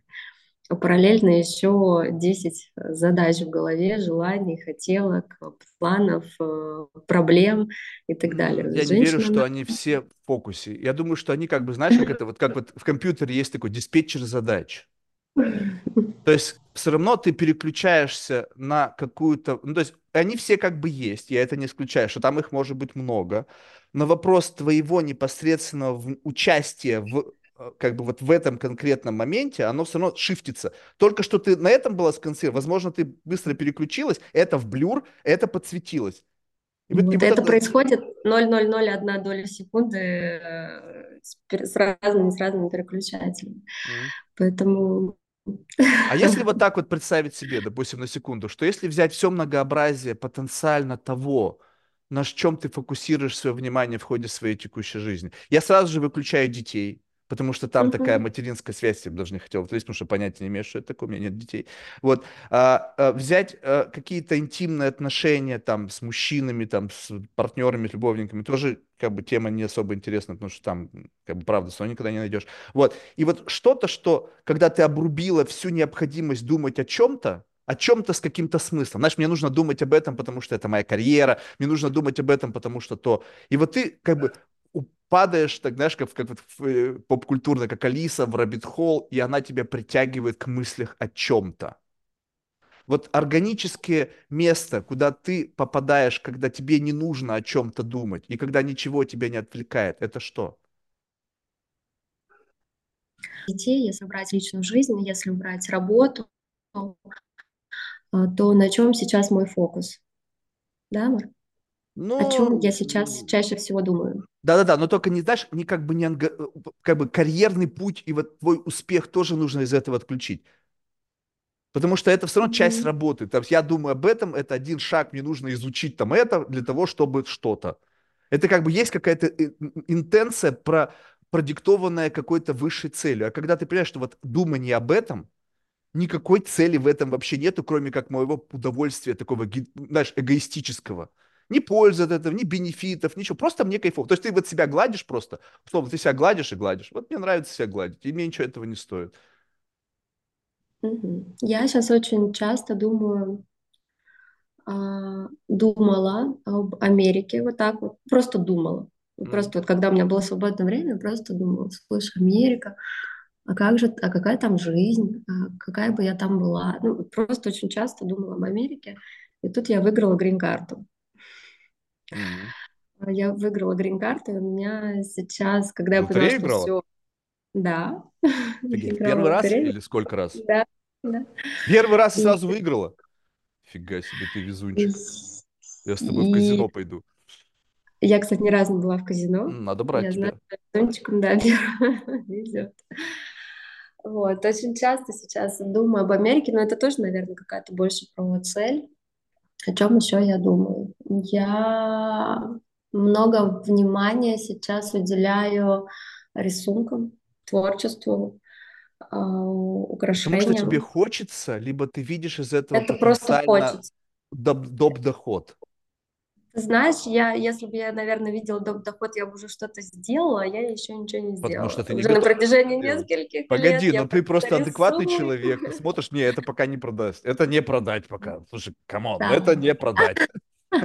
Я адекватно, хоть я и не могу очень себя, но я понимаю, это не продать. Чтобы освободить свою голову, я прям захожу в Pinterest, и у меня там все в украшении. Свою голову. Видишь, у тебя есть ангажированность. Я нашла что-то, что высвобождает вот это как бы... От разных мыслей, да? Да, но это все равно есть в этом какой-то intention. То есть это твой как бы условно такой, знаешь, как бы, такая гигиена мыслей или как угодно назови, да? Какая-то такая персональная медитация через крафт. В этом все равно есть какой-то смысл для успокоения, для еще чего-то. Вот когда вообще ничего нету. Вот это pure joy. Я подумаю, скажу. Пока у меня прям творчество. Значит, все. Пока нету это все. Ну, то есть вопрос ведь там, когда люди там есть, они как бы сходу тебе об этом говорят. То есть вот у меня вот это. Кто-то, знаешь, абсолютно еще у меня рыбалка. Знаешь, вот есть такие, как бы, вот может что угодно в мире происходить. Какой-то пиздец, апокалипсис. Мы на рыбалку. Я говорю, камон, серьезно, как бы мир рушится, говорит, так похер, мир рушится, мы встретим конец света на рыбалке. Бег, у меня прямо сейчас очень много бега, и там, когда я понимаю, так, сейчас нужно освободить тоже голову и побыть вообще полностью с собой, я начинаю бегать в парке, я прям живу в парке, я выхожу и начинаю бегать, это мое... лучшее состояние и с утра, и днем, и вечером. Погоди, если на улице... Любое время. В какое время ты бегаешь? Когда придется, либо я тебя по часам? Тепло. Я бегаю по желанию. Появилось сейчас желание. Я просто стою, одеваюсь и бегаю. Не, у меня нету в этом дисциплины. А ты знаешь, сколько раз я видел вот этих джоглеров в Центральном парке, когда ты идешь, знаешь, бывает так, что ты возвращаешься где-то там. Ну, то есть я живу на Ист-Сайде, у меня есть друзья, которые живут на Вест-Сайде. Я прохожу через парк, ну, просто не на такси, даже проветриться, чтобы прийти домой там более-менее адекватно. И ты идешь, ну, там, 6 утра, и как бы, ну, такое видно, что ты с куража, такой в непонятном состоянии. И вот эти джоглеры, они прям бегут и на тебя таким звериным взглядом смотрят, сука, мы-то поднялись, а ты еще только домой идешь спать. И я думаю, блин, как, ребята, как бы себя насилуют. Нет, есть те, которые, наверное, кайфуют от этого, но... Я обожаю бег. Да? Бег, он у меня прям всегда, да, в любой апокалипсис, в любой непонятной ситуации я начинаю бегать. А насколько вот, кстати, вот у тебя такое... ясное чувство того, что ты любишь и что ты не любишь. Ну вот как бы, знаешь, вот когда вот нас тоже, опять же, нас окружает мир вещей, мир каких-то событий, мир каких-то там, ну, в общем, все вот это, все наше окружающее пространство, оно как-то есть, да, и что-то появилось по не совсем понятным причинам, то есть раз какая-то вещь дома появилась, раз почему-то я эту одежду покупаю, почему-то эти духи, но в целом нету вот этого четкого ощущения, что я это делаю, потому что мне это нравится. Прям я знаю, что мне нравится, и знаю, что мне не нравится. И вот есть люди, которые доживают до седых волос, и они действительно не знают, что им нравится, и они просто занимаются перебором. Ну, понятно, что как еще понять, если не перебирать, но в целом как бы перебрали уже многое, и получается так, что не нащупали то, что им нравится. Вот удалось ли тебе нащупать что-то, что тебе прям вот нравится, вот, ну, помимо бега? Но бег как бы легко взять, это на полке продается. Марк, ты знаешь, я жила так всю жизнь, я плюс еще из кавказской семьи, у меня очень много надо, любишь, не любишь, ты должна это делать. Очень много вот этих вот принципов разных воспитания заложилось во мне, установок, и в какой-то момент я остановилась и начала задавать себе вопрос, что я люблю, а что я делать не хочу. И вот мне там 30 лет, и я поняла, что я ненавижу готовить. Я, готовила с 5 лет. Я ненавижу готовить. Но у меня же как бы дети, но у меня там тогда, конечно, был муж. Надо же готовить, надо же убираться. Приходили свекрови, приходили готовить. Я не буду больше никогда в жизни готовить. Я готовлю 1 раз в неделю по желанию. У меня есть там повар, все приходит, все готовит. Я не люблю убираться. То есть я люблю делать генеральную уборку, я люблю сказать, вот здесь вот уберите, вот здесь вот сделать, но убираться я ненавижу, все, не люблю, не хочу. Раз в месяц могу себе позволить, и то по желанию души. Я ненавижу водить машину. Ну, раньше, надо же было, вот у тебя последний Порш, как ты не любишь водить машину, то что, надо сесть за руль этого красивого Порша. И нет, я не люблю водить машину. У меня стоит машина в гараже уже третий год, даже не заводится. Как оказалось, она даже не заводится. Я вот не люблю водить машину. Я решил по поводу с водителем. Я говорю, как же хорошо иметь деньги. Ты же понимаешь, что вот это все не люблю, но это можно делегировать. Вопрос денег. Что ты хочешь? То есть мне не нравится готовить. Ну окей, повар. Повар решит. Мне нравится водить, найми водителя. Да. Вопрос такие, вот оно как работает. Я говорю, а как еще-то? И тогда ты понимаешь тех людей, которые говорят, нет, не в деньгах счастье. Я говорю, камон, а в чем? Ну, то есть, как бы, для того, чтобы прийти к границе того, когда не в деньгах счастье, у тебя денег должно быть, как у Абрамовича. Ну, как бы, вот только там, мне кажется, можно говорить о том, что не в деньгах счастье, знаешь, или там уровень Билл Гейтс. Ну, Билл Гейтс, наверное, это уже чересчур. Но где-то вот где там переходишь такие границы реально там 10 миллиардов, причем многие говорят, ой, не, Марк, жизнь, вот если у тебя будет 50 миллионов, жизнь будет та же. Нет, не будет. Не будет. Стопудово нет. Потому что есть игрушки, которые стоят как бы в 3-4 раза дороже, чем твое состояние. И вопрос в том, что, ой, ну а зачем мне это надо, я могу арендовать? Как бы, естественно, можешь. Но ты не можешь что-то. Вопрос, когда ты можешь все, что продается, вот как бы вот можешь все, что продается. Я не делаю это, потому что мне не нравится. Я говорю, а если бы нравилось, смог бы? Нет, не мог. Знаешь, говорит, вот эти вот люди мне нравятся. Ой, типа, а зачем мне дом там, где-то там, не знаю, там, ну, в Нью-Йорке, там, в Лос-Анджелесе, в Майами, там, за 100 миллионов. Я могу пойти в парк погулять, и тоже хорошо. Я говорю, окей, в парк ты можешь пойти погулять. А можешь пойти погулять в дом за 200 миллионов? Нет, не можешь. Все. Соответственно, если ты что-то не можешь, значит, ты не можешь говорить о том, что не в деньгах счастье. Поэтому вот это вот любопытная история. Насколько ты любишь деньги? Я люблю деньги. Я очень люблю деньги. Окей, тогда вот давай так, что на одну чашу весов поставим деньги, а на другую чашу весов поставим некий пустой сосуд с надписью «Что бы я могла ради денег сделать?» Ради денег? Да, ради денег. Не рассматриваю их как бумагу. Я понимаю, что очень провокационный вопрос. Я очень спокойно к ним отношусь. У меня было все в моей жизни, все деньги мира и все возможности. Ну, все денег мира не было, ты не была замужем за Биллом Гейтсом, так что давай не рассказывай. У тебя было сколько-то денег, ты неплохо жила, было все заебись. Но как бы вопрос не в этом сейчас. Вопрос деньги. Есть какой-то предел, где ты вот этот трейд-офф не сделаешь? Скажем так, сможешь ли ты обмануть ради денег? Обмануть? Да. Вообще не вижу в этом смысла, наверное, даже вот так я бы сказала. В смысле? Не видишь смысла? Смысл в том, чтобы были деньги. Ты можешь зарабатывать деньги, делать это в полном удовольствии и достаточно легко. Зачем? Нужно лгать ради денег, чтобы что. Ну, у меня включается такое сразу типа. Окей, супер. Тогда получается, что у тебя какое-то есть некое такое, ну, как есть бы... принципы, да? Принцип, что ты не врешь. То есть твое, как бы, это... табу какое-то, то есть ты не можешь врать, либо что, либо ты считаешь это плохо. Не видишь смысла? Я просто не вижу в этом смысла. Зачем? Если можно не врать. Зачем? Можно выбрать, можно сказать честно. А когда правда... Мне нужны деньги, например. Можно прийти и сказать честно. Ну, сейчас, понимаешь, я ведь не в том, чтобы как бы вопрос мошеннической схемы какой-то, знаешь, когда ты используешь ложь в качестве, как бы, как, знаешь, как там Мэдов там, или там кто там, какие там есть персонажи российские, там, не знаю, там, как ее... Блиновская там, ну, в общем, какие-то вот эти вот там инфо-цыгане, которые там крэкс, бэкс, фэкс, принесите 3 копейки, закопайте под деревом, выразите там дерево с монетками. Я имею в виду, когда как бы ложь, она не, знаешь, такого плана, когда, ну, можно такой пример даже привести, не совсем связано с деньгами, но потом как-нибудь найду пример, который связан с деньгами. Ну, допустим, какая-то твоя подруга, либо близкий друг спрашивает тебя о чем-то, и ответ на этот вопрос в его, ну, как бы, органическом виде, ты понимаешь, что он может человека ранить.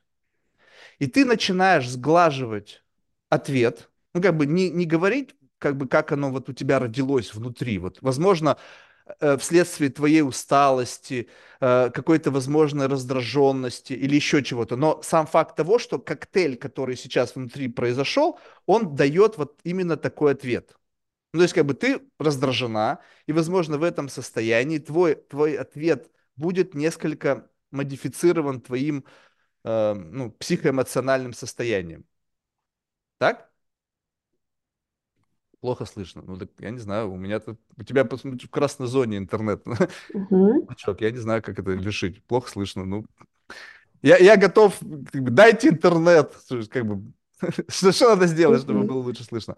Ну, в общем, не знаю, вот когда ложь, это не... Готов повторить вопрос. Да-да-да. Ну, в общем, когда ты лжешь не потому, что это твой какой-то, какой-то твой скрытый смысл или еще что-то. Просто сейчас, мне кажется, людей приучают к лжи, когда говорит, что правду нужно доносить бережно. В силу того, что ты бережный человек, то твоя бережность – это своего рода, какая-то такая прослойка, которая сглаживает острые углы. Ну, то есть, если ты видишь, что человек, какой бы он ни был, и ты хочешь это сказать, а жизнь еще бывает так, создает психоэмоциональный фон, в котором, не самые лучшие мысли в голове созревают. Но ты, не хотя кого-то обидеть, доносишь до него сообщение лучшим для него образом.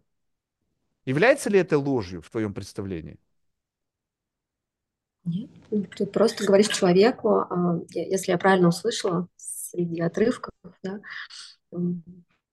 это здоровое отношение, это дело. Ты говоришь человеку о том, что ты чувствуешь. Или ты говоришь человеку, это же разная форма. Я не вижу важности, нужности для того, чтобы обманывать человека.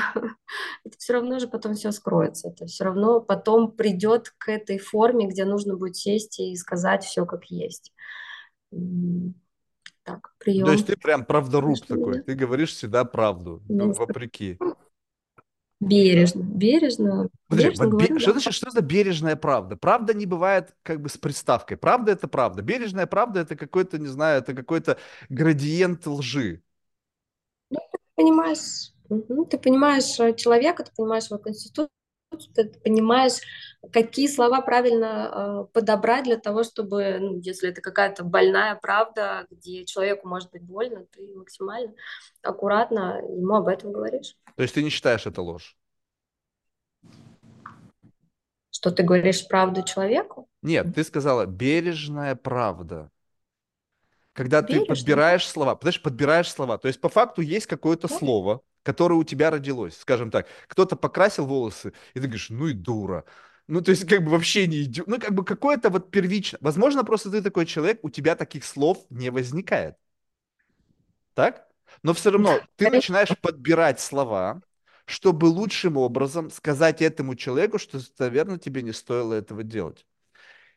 Как только ты начинаешь подбирать слова, то ты, получается, то, что первично, то есть подбор возникает тогда, когда у тебя что-то есть, и ты понимаешь, что оно не соответствует ситуации. То есть у тебя вот это кубик правды. И когда ты начинаешь подбирать синонимы, какие-то схожие по смыслу слова, заменяя этот кубик правды, то по факту ты несколько... Не, Марк, я про другое. Я сама по себе достаточно нежный человек. Я очень нежная, очень ласковая. Я не знаю, как по-другому. То есть я не из тех людей, которые придет, так, давай вот здесь вот так это выглядит, на меня похер, что ты там чувствуешь. Вот так и есть, давай, надо с этой правдой сейчас жить. Все, живем. А-а-а. Я очень нежная. Сама по себе очень нежная. Поэтому это вшито в меня. Офигеть. Если я что-то говорю другому человеку, это тоже... С большой нежностью. Это все. Слушай, знаешь, это ты не просто, такие люди ценны сами по себе. Ну, то есть теперь я понимаю, почему вокруг тебя много людей. Вопрос я лично, у меня нету необходимости в этой нежности. То есть у меня нету такого запроса. Но я предполагаю, что много людей, у которых есть такой запрос. И как только получается, что ты себя спозиционировал, или не то чтобы спозиционировал, наверное, ты не врешь все-таки, да, такая есть, и ты явила миру свою эту аутентичность в виде такого нежного, заботчивого человека, слетелись как пчелы на мед, люди в этом заинтересованные. То есть вот где ваша, как бы, условно, система ценностного обмена. То есть они нуждаются в этом, ты готова это дать. Тогда вопрос. Как бы, вот представим себе, что у тебя вот есть какой-то, знаешь, как вот, ну, не знаю, как такой фьюжн, как солнце, да, вот возможность раздавать вот это вот тепло, там, да, вот солнце, которое у нас есть, его энергии достаточно, чтобы обогревать землю и всем там 8 миллиардам бедолаг, которые населяют наш мир. Но ты насколько вот чувствуешь, что вот твой фьюжн, он безграничен. Ну, скажем так, у тебя сейчас там, какое-то количество людей в твоем, вот, в твоей орбите, да, которые каким-то образом подпитываются этим теплом. Но есть ли вероятность, что ты исчерпываешь себя? И если это есть ощущение, то как ты это компенсируешь? Как бы, где ты берешь топливо для того, чтобы восстановить вот эту вот систему раздавания? Можно все исчерпать и остаться, не знаю, как черная дыра. Это частый вопрос в мою сторону. Если честно, то я сейчас, наоборот, в дефиците. Я поделюсь с тобой честно, я сейчас в дефиците, так как я отпустила всю команду. У меня нет сейчас ни одного человека, с кем я работаю, ни продюсера, ни 25 человек. Я одна, и у меня нету такого огромного, большого количества людей, выступлений, там, полетов, перелетов, выступлений на многотысячную аудиторию. Я в дефиците сейчас. Восстанавливаюсь я танцы, бег и посидеть просто в одиночестве, полежать, потупить, посмотреть в потолок. Вот. 3 такие составляющие, которые приносят мне ресурс за 1 час. Вот, и я не растрачиваю себя на этих выступлениях, я не устаю, я провожу тренинги по 5 дней 24 часа в сутки, я не устаю, я могу дальше это продолжать делать, я не устаю, это, видимо, моя какая-то тоже вшитая суперсила, я от этого получаю такое удовольствие, что мне хочется еще, и, пожалуйста, дайте мне большое количество людей. Офигеть, ты же знаешь, как бы я смотрю на это, то есть сейчас опять, не слышь, пожалуйста, исключи, как бы, ощущение оценочного суждения в том, что я сейчас хочу сказать. Это мое субъективное представление просто.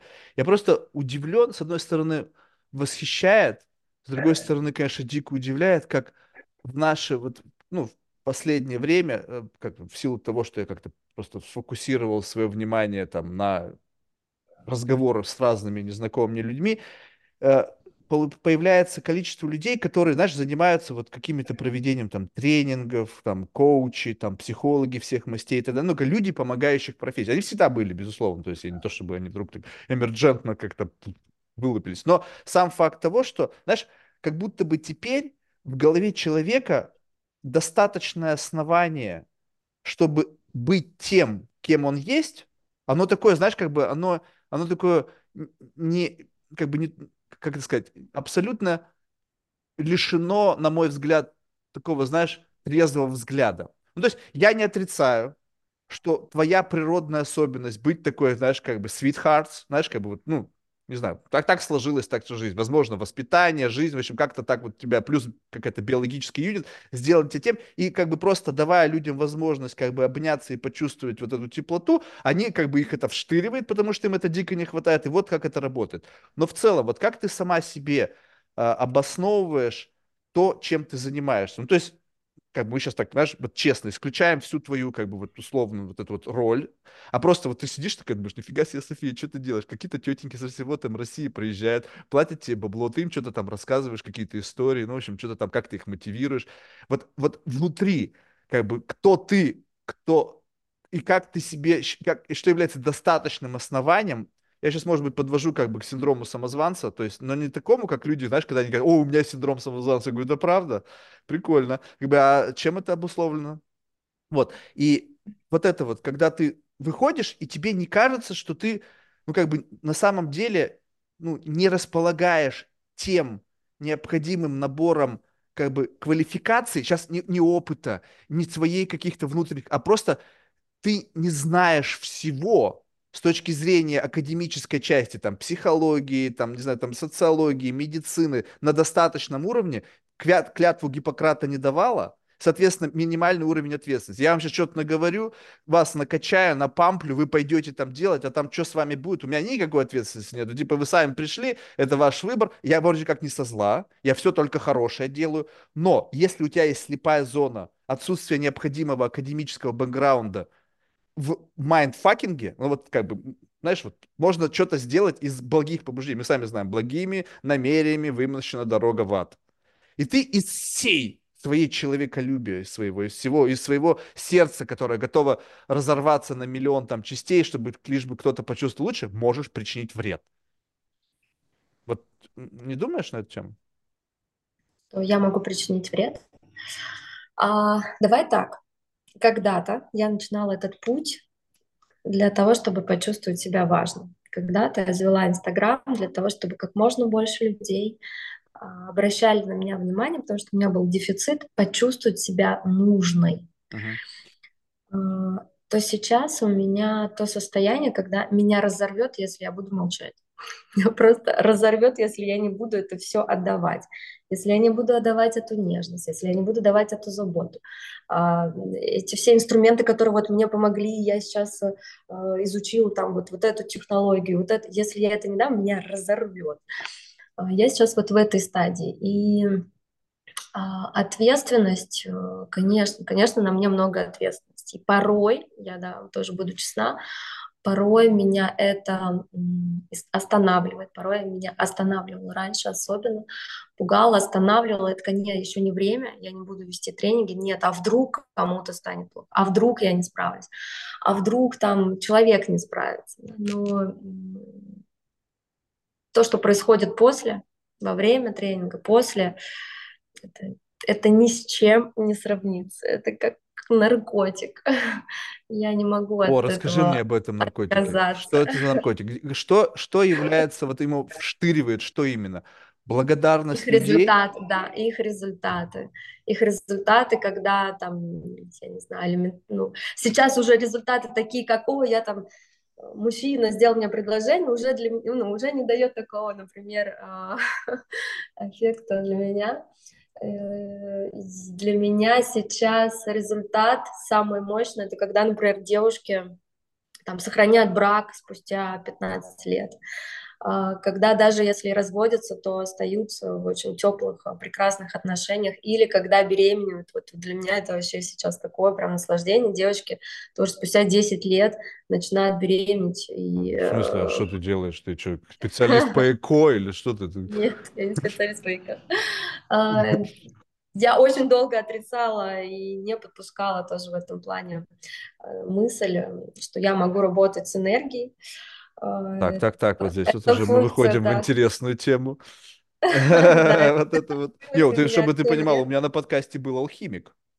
То есть не просто все. То есть ты с какой-то энергией работаешь, которая способна некую нефертильность женскую повернуть в сторону фертильности. Скажем так. У меня открылся этот дар в 7 лет, я его скрывала все 30 лет, 30-20, короче, я скрывала его очень-очень долго. Слушай, как, подожди, вот тут вообще супер интересно, в 7 лет девочка, которая... У меня пропал папа, да, в 7 лет у меня пропал папа, он ушел и просто пропал, уехал, улетел и пропал. И я год провела... на улице, можно сказать, сразу после школы я бежала домой, если я видела самолет, я садилась на лестницу для того, чтобы, загадывала так, в течение 2 часов папа может прилететь с этого самолета, и вот я целый год провела там на лестнице, на улице, не выходя вообще никуда, и один день я прихожу домой, и дома никого нету после школы, и я слышу голос папы, я понимаю, что его дома нет, я слышу голос папы, и он начинает со мной разговаривать. Я вообще чуть ли не падаю в обморок, он мне говорит, я сейчас в больнице лежу, мне делают операцию, я тебя очень люблю, то есть он начинает со мной говорить, я падаю в обморок на диван и просыпаюсь от того, что разбили балкон, мы жили на 2-м этаже, никто не мог до меня дозвониться, достучаться, и думали, что я умерла, меня откачали, и с тех пор я вижу картинками. Я вижу все картинками, и когда у меня там уже дети появились, я поняла, что у меня дома даже таблеток нет, я лечила руками. Я не знаю, как это в теории, я делала это интуитивно. И, кстати, я так увидела своего бывшего мужа любовницу. На тот момент я была замужем. Я увидела любовницу прямо в моменте, когда я гуляла с ребенком по дому. Я увидела в картинках, что он сейчас делает, в каких позах он делает, с какой женщиной. Я нашла ее на Фейсбуке по фотографии, вот, в друзьях. И да, все подтвердилось, все так и было. Но я это никому никогда не рассказывала вообще, мне было страшно, мне казалось, меня осудят, меня не поймут, это вообще бред.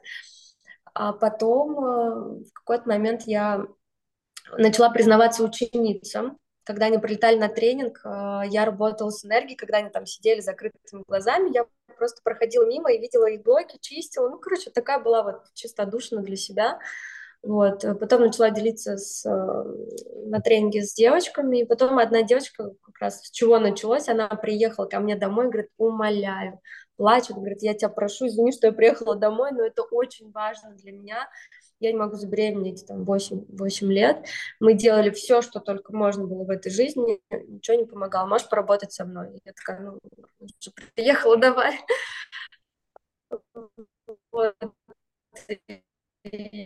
Я проработала, она забеременела. Ну, она первая, кому рассказала это мне, о том, что она забеременела. Не муж, никому, а именно мне. Вот, и я в этом направлении... И я это не рассказываю в блоге вообще нигде. И я не работаю специально, я никогда не беру за это деньги, у меня нету такой даже услуги. Вот, я делаю это на тренинге по своему желанию, когда понимаю, что сложная проходимость, я просто чуть-чуть работаю с энергией. Вот. А сейчас прилетела, кстати, одному мужчине, ему по 90 лет, он живет в Сибири, я летаю к нему каждый месяц на обучение, к нему не попасть, только 10 человек в годовой программе, я пробилась к нему, и он мне сейчас с точки зрения теории, физики и так далее объясняет, как это работает, и усиливает мои способности. Это тоже никто не знает. Мужчина в Сибири, которому 90 лет. 90 лет, да, очень известный. Смотрите. Слушай, ну вот сейчас опять, понятно, что тут как бы мы живем условно в мультивселенной, да? Ну, то есть как бы мое отношение к тому, что ты говоришь, оно на самом деле не имеет никакого значения. Ну, то есть как бы, Марк, мы каждый живем в своей психологической реальности, ты вправе верить в то, что ты веришь. Можешь верить, можешь не верить. Есть люди, которые помогают, как бы, ну, камон, какие у тебя аргументы против этого?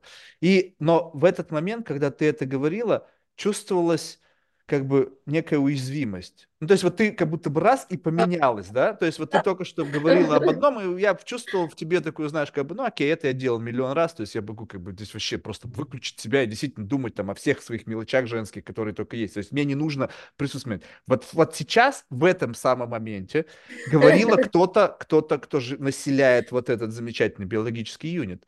Но здесь чувствовалась уязвимость. Уязвимость почему? Потому что по-прежнему есть какое-то как бы, ну, такие стигматизированные отношения к этому, и ты как бы стараешься аккуратно навигировать свой вот рассказ, как бы, чтобы не попасть в это. То есть еще пока не встала на ноги еще так уверенно. Да, это пока вот в таком, в теневом процессе, да. Пока это все не изучено, пока я еще не могу об этом взять и заявить, так вот, что да, я в этом специалист. Это все такое для души, я это закрываю, наоборот, для того, чтобы пока изучать, побыть в этом состоянии сама собой, поизучать. Здесь прям много изучений, да. Слушай, ну вот как бы, смотри, вот получается так, что, ну то есть если тебе это нравится, если есть какие-то возможности благодаря каким-то людям, которые могут фасилитировать какую-то дополнительную информацию в этом вырасте, наверное, это очень круто. И тут любопытно, вот смотри, вот просто теперь представь себе, мы опять же смотрим, как бы я тебя как будто бы беру из твоего мира и помещая его в свой мир, как бы вот в метапозицию. И мы смотрим на тебя, который рассказывает о какой-то, ну, условно, так мягко назовем, какой-то эзотерике, да? Это такой очень специфический какие-то мир энергии, там какие-то там манипуляции там с чем-то там, с энергиями людьми, которые что-то получают. И мы на это смотрим и понимаем, что есть люди, которые как бы вот они susceptible, ну, как это сказать, восприимчивы к подобному мышлению. То есть есть в философии термин «магическое мышление», есть люди, населяющие земную планету, которые, они более восприимчивы к этому. Так? Ну, вот к подобному мышлению. Их, наверное, как бы дофига, потому что у нас с детства там сказка Емеля на печи, по щучьему велению, хочу, чтобы там что-то было. Приехала к тебе домой, слушай, там, давай сделай вот свою там вуду, главное, чтобы я забеременела. У меня все попробовала, у меня уже как бы просто некуда идти. То есть, как бы, ну, я готова хвататься за любую соломинку, лишь бы она меня привела к моей как бы цели. И вот этот самый момент, понимаешь, мы не знаем как бы... И насколько сильна сила убеждения. То есть я убежден как бы в том, как бы, я не знаю, насколько сильна сила убеждения, но убежден в чем-то, да. То есть я верю, наверное, правильно сказать, что в принципе можно, вот когда человек, он как бы desperate, ну то есть как бы в отчаянии, то в принципе, если кто-то даст надежду любого рода, то каким-то образом это может как-то не знаю, как бы катализировать движение в направлении чего-то, да. Но при всем при этом, как бы, есть вероятность случая, что если у тебя будет большое количество людей, и кому-то это будет помогать просто банально по случаю, что и будет являться некой валидацией твоего таланта. А представь себе, что ты просто как бы, ну, вот в это уверовала, ты что-то почувствовала, ты в это поверила, сама себя убедила, и вуаля, confirmation bias. Одна, вторая, третья говорит, блин, я забеременела. Ты такая говоришь, аллилуйя. И как бы вот чем их становится больше и больше, тем это тебя укрепляет и укрепляет. И 10 лет спустя мы с тобой беседуем, и я не чувствую вообще уязвимости. Ты говоришь, Марк, я чувствую твою энергию, смотри, бам. И ты как бы вот начинаешь себя вести, потому что толпа тебя убедила в том, что ты условно не ты, а как бы, знаешь, я чувствую это отношение с другими людьми. Когда разговариваешь с девушкой, ну вот так же в подкасте, и ты, ну, она молодец, она зарабатывает, она талантлива, то есть никаких претензий к этому. Но чтобы я о ней сказал, Мариночка, спасибо, у меня мурашки, ну такого не возникает. Читаешь ее комментарии, там, разговаривал с этой Мариночкой, ни один мураш не пробежал. Хотя я очень хотел, я потенциально человек, который ищет удивление. То есть я хочу удивиться, удиви меня. И получается так, что как бы, ну когда миллионы, и я погрешность. Ну то есть кто такой Марк? Как бы в системе тысячи Мариночка, спасибо, он один. Он хейтер, он токсик, он скептик, ну как угодно меня назвать, чтобы просто нивелировать значимость этой ошибки. И, соответственно, они, сколько, может быть, кто-то действительно благодаря именно тебе, а кто-то по совпадению, тебя провалидировал, и там спустя 10 лет ты такая, знаешь, как бы София Целительница. И вот как бы, знаешь, и вот ты уже настолько в этом живешь, в своей психологической реальности, где достаточное количество подтверждений тому, что ты действительно что-то можешь, вот как вот, и причем при этом ты там есть, ты настоящая. Как бы я не верю в то, что мы меняемся. Мы как бы можем меняться на жизненный контекст, мы можем заснуть в том образе, в котором мы находимся. Ну, скажем, ты условно уснула в этом образе целительницы и забыла, что ты нет. Или что ты когда-то не была ей. И просто уснула, потому что ну, благодарности, деньги, успех, можно легко в таком мире уснуть. Потому что он комфортен. Че в него? Зачем мне выходить из состояния классного? Это как мне говорят, как бы контрпример, да? Что выйти из зоны комфорта. Нахрена мне выходить из зоны комфорта, если тут комфортно? И вот вы в этом условном комфорте, но в какой-то мере иллюзорном, который провалидирован людьми со случайностями, уснула. Что будет, если ты внезапно проснешься? Вот можешь себе представить эту ситуацию, когда ты in the middle of something? Не знаю, выпила там, грибов съела, айаску выпила. И ты понимаешь, что офигеть, где я вообще? Кто эти люди? Меня молятся. Какого хера? Ну, если я буду видеть их результаты, конечно. Не, ну результаты будут. Я с ума с этого от счастья. Это кайф, я иду к этому. Марк, я иду к этому. Я лечу в Америку. Хорошего в этом нет, я 17 лет живу, знаешь. Да? Боже, да. Мы должны учиться. А где ты живешь? В Нью-Йорке. Кайф. Кайф. 17 лет. Никакого кайфа, поверь мне. Жизнь точно такая же. А почему тогда ты там живешь? Это вопрос, как бы... Смотри, просто вопрос в том, что есть люди, которые, как бы, знаешь, как бы они романтизируют жизнь. Что там моя жизнь будет лучше. Она будет другой. Как бы она будет такой, какой есть жизнь человека, вот прилетевшего вот там как бы как иммигранта, да. Но у меня просто ощущение, видишь, у меня очень невротический склад ума. И когда я просто приехал первый раз, это еще было в 2005 даже, то есть я поступал в Колумбийский, и когда я просто взошел на эту землю, я просто охренел от того, какого количества вот этой энергии, отчаяния, масс людей, вот это, знаешь, как бы толпа концентрирована на острове, на Манхэттене, там их просто очень много, и я прям, это, опять же, разговор какой-то энергии, да, то есть, Марк, ты вроде бы как бы только что ты как бы скептисом относился к эзотеризму, но что-то, безусловно, есть. Я не могу это найти в мире, хотя я был там, в мегаполисах, где тоже там небоскребы, и все, что-то не то. Как бы, знаешь, вот как бы персонально ты говоришь, ну, как бы здесь прикольно, но я ничего не чувствую. Вот ничего не чувствую. Бродя там в Европе по каким-то там старым улочкам, старых городов, там, ребята, ну нифига тут нету. Ну, как бы интересно, да, о, классно, тут кто-то жил, тут этот архитектор, тут, ой, какое большое красивое здание. Но я ничего не чувствую. А тут я впервые в жизни что-то почувствовал. И у меня это просто в том, что я вообще плохо что-либо чувствую. То есть у меня нету... Мое отношение... Не, ты не поможешь, поверь мне. Мое отношение с телом, оно очень, как бы, знаешь, оно такое. То есть я редко что-то чувствую. Мне нужно себя натащить, как бы накачать себя, чтобы что-либо почувствовать. Но, как правило, когда это происходит, всем остальным либо очень плохо, либо в окружении меня уже никого нет. То есть вот это вот, видимо, порог чувствительности, он за некой, как бы, common sense. То есть мне нужен абсурд, мне нужен хаос, мне нужно какое-то пиздец откровенный, чтобы что-то почувствовать. Потому что моя предыдущая жизнь... которая была как бы нормой, она была очень событийно насыщена, чего там только не было, вот. И сейчас, и там я ощутил вот этот хаос, видимо, отчаяние людей, знаешь, массы людей, которые что-то пытаются достичь, кто-то выжить, кто-то там, ну, в общем, и ты такой, прикольно, сколько здесь этого всего. Но в целом, когда ты видишь вот эти романтики, в Америку приеду, будет классно, ну, давай, вперед. Говна тут знаешь сколько тоже? Так что... Представляй. Вот. Я еду не за прекрасной жизнью, я еду за чем-то новым, за новой аудиторией. Наверное, так. Американцами? Или иммигрантами из России? Посмотрим, я пока в процессе. Я понимаю, что это мне тесно сейчас здесь. Мне стало тесно. Может, в Москву для начала? Там-то, блин, как собак не резаных. Я летаю, Москва, Дубай, я летаю везде. Подожди, но если ты из англоязычной аудитории, ты уверена, что на английском языке твоя нейронка такая же эффективная? Нет.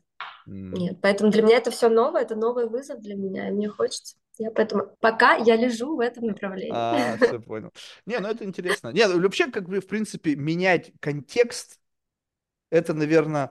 с точки зрения, как бы, событийной насыщенности важно, потому что когда ты помещаешь свой биологический юнит в какое-то другое пространство с точки зрения культуры, географии, климата, каких-то внутренних устоев, то что-то происходит, как бы, это как бы происходит какой-то такой респонс тебя на то, где ты оказался. И в этот момент вскрывается, возможно, что-то, чего ты о себе не знал.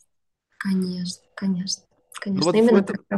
Да, но вот в этом отношении, вот с точки зрения самопознания, вот если, ну, понятно, что это такой спекулятивный вопрос, и ты не можешь однозначно на него ответить, но, допустим, если представить, что есть какая-то, некий такой адекватный предел самопознания, не назовем это 100%, потому что это невозможно, ну, скажем так, вот адекватный, хотя, конечно, тоже может быть чересчур, ну, допустим, я на 50% знаю, кто я такая. И это такой некий, как бы, ну, блин, это круто, что если ты уже на 50% себя знаешь, типа ты вообще не зря прожила свою жизнь. Вот у тебя ощущение о том, насколько ты себя хорошо знаешь и понимаешь, оно насколько, как бы, вот если в процентном соотношении выразить? Оно выше 50%. А здесь я больше хочу изучить себя, знаешь, в чем? Я раскрываюсь очень ярко в кризисах. Очень ярко, очень быстро, очень квантовые скачки роста, самопознание себя, чувствование себя, новый вызов, узнать себя еще лучше, как я могу действовать вот в таких ситуациях. То есть для меня Америка — это вообще сейчас что-то, и это будет такой прям высокий левел для меня. Поэтому я думаю, что там очень много всего раскроется с точки зрения моего характера, моей проявленности в том числе. А что, нельзя кризисные ситуации, как бы, создавать там, где ты сейчас находишься? Ну, то есть с каким кризисом ты должна столкнуться в Америке, блин? Что там должно с тобой произойти? Да, тебя похитят, блин, афроамериканцы, увезут в Бронкс, там тебя будут там держать на цепи. Нет, во-первых, я лечу одна, я лечу с 2 детьми, я еще не знаю английского на том уровне, то есть у меня прям совсем слабый. Это другой менталитет, это другие правила, другие принципы жизни, другая культура, это все абсолютно новое, то есть это такая будет новая высадка в космос для меня, что там все новое, будет все новое, поэтому я... Коль, я тебе завидую, в моей жизни очень мало новизны. Вообще просто, знаешь, как бы, знаешь, голодный до новизны. Дайте... Причем, знаешь, еще какая фигня? Возможно, это, конечно, ну, тоже какая-то форма какого-то там когнитивного искажения. Крайне редко удается... Тут очень важно понять разницу новизны. Есть фактологическая новизна. Когда тебе сказали, ты знаешь, что в японском там алфавите такое-то количество там иероглифов. Ты говоришь, я не знал. Ну, как бы, ну окей, это новое знание, но которое вообще никак меня не возбуждает. Ну окей, дай-ка я закину это в папку Япония, да, у меня есть папка Япония, там что-то есть, там сакура, там какие-то там лес, где там люди кончают самоубийством, какое-то там аниме, ну, в общем, что-то там есть, какие-то теги, и там как-то какая-то кластеризация. Но в целом, ну, это не так уж и ново с точки зрения вот моего желания как бы коснуться новизны. А все, что находится в спектре, в котором тебе нравится, ну, скажем так, вот тебе нравится, допустим, суши, и ты хочешь съесть суши, но чтобы почувствовать что-то новое. Ну, то есть попробуй, блядь, если ты уже побывал в лучших ресторанах. И как бы я люблю суши, но, в принципе, это либо так же, либо хуже. И тебе хочется, чтобы это было лучше, чем уже было. Не знаю, вкусовые какие-то характеристики и так далее. И вот представь себе, что теперь уходим от суши в сторону чего-то, что тебя возбуждает на каком-то таком когнитивном плане. И вот ты движешься в поисках вот этой новизны. И офигеть, как на самом деле тяжело, потому что все, что тебе пытается... А самое обидное, это когда человек с позиции такого экспертности своих суждений тебе что-то говорит, сейчас я тебе приоткрою тайну. И знаешь, прям та-да-да-да, вот эта театральная вся херня, они же исполнители все такие, на арене цирка, там какой-то блэкбокс, там черная вуаль, концерт, там танцы с бубном. И теперь открывают, и там какая-нибудь такая банальщина, блядь. То есть ты меня натянул, знаешь, как бы, я вот уже вот готов извергнуться, кончить, и потом бам, и такой облом, ты говоришь, я это уже слышал. И вот эта новизна, понимаешь, вот я ее преследую. Возможно, в твоем случае, я помню себя, когда я эмигрировал. Блин, ну первые полгода я был не в адеквате. То есть, как будто бы я просто, ну реально, я приехал, просто я бы свой мир привез туда и постоянно боролся. Как бы с реальностью. То есть, как бы я почему-то так, у вас не так. Конечно, не так, ты в другой стране. Какого хера ты пытаешься оспаривать то, что там есть, потому что ты как бы притащил с собой какие-то стереотипы, какие-то взгляды. И как бы это как-то, знаешь, даже напрягло. И почему, собственно говоря, я и уехал первый раз. То есть я в 2005-м приехал, полгода у меня там не получилось, как бы, ну, каким-то соображением. Я потом только в 2007 году вернулся и уже остался. Вот, но смысл того, что новизна, как новизна, как что-то новое в твоей жизни, как новая глава. У меня вообще такого нет. То есть путешествие в другую страну, ну да, видишь, новая достопримечательность. То есть я знаю, у меня есть концепция достопримечательности. И то, что она в Париже, Франции, там, Гонконге, никакой разницы между нету, кроме как архитектурной особенности и места его расположения. Думаю, возможно, я знаю ответ. Давай. О, супер, давай. Проход во что-то новое, проход в новые эмоции, в удовольствие, новые чувства, новые какие-то, я не знаю, события, они очень часто проходят через женщину. Через женщину мужчина наслаждается, истинно наслаждается. Мужчине-то вам что, вам особо? То есть через шлюх не получается. У меня в основном как бы все отношения только как бы потребительские. Нет. Через прекрасную, красивую женщину, которая... Слишком большая цена. Ну, простите, что ты хочешь классного наслаждения? Не, я... Даже... Да, но это... Слишком большая цена. Слишком, видишь, как бы есть люди, которые... Ну, мы же говорили с тобой о честности. Ты же сказала, что как бы честность тобой движет. Представь себе, что в момент, когда вот, ну, ты как бы ты условно сфасилитировала меня в этом направлении. Говорит, Марк, тебе просто нужно вот это сделать.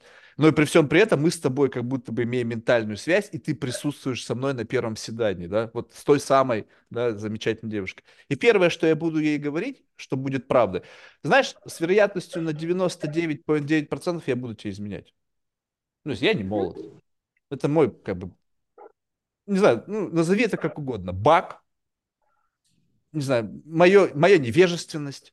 Ну, что, как угодно, назови это любым словом. Это будет так, и если, как бы, ты думаешь, что это будет по-другому, то ты, скорее всего, себя обманываешь. Возможно, да, конфетно-букетный период, мне будет достаточно тебя. Даже больше, чем достаточно. Но когда-нибудь обязательно произойдет какой-нибудь момент, когда это случится. И дальше. Свобода. Ну, представь себе, я дожил до стольких лет, как бы не имея привязанностей. Как бы, не так. Не привязанности были, обязательств. А сколько тебе лет, Марк? Да много. Много.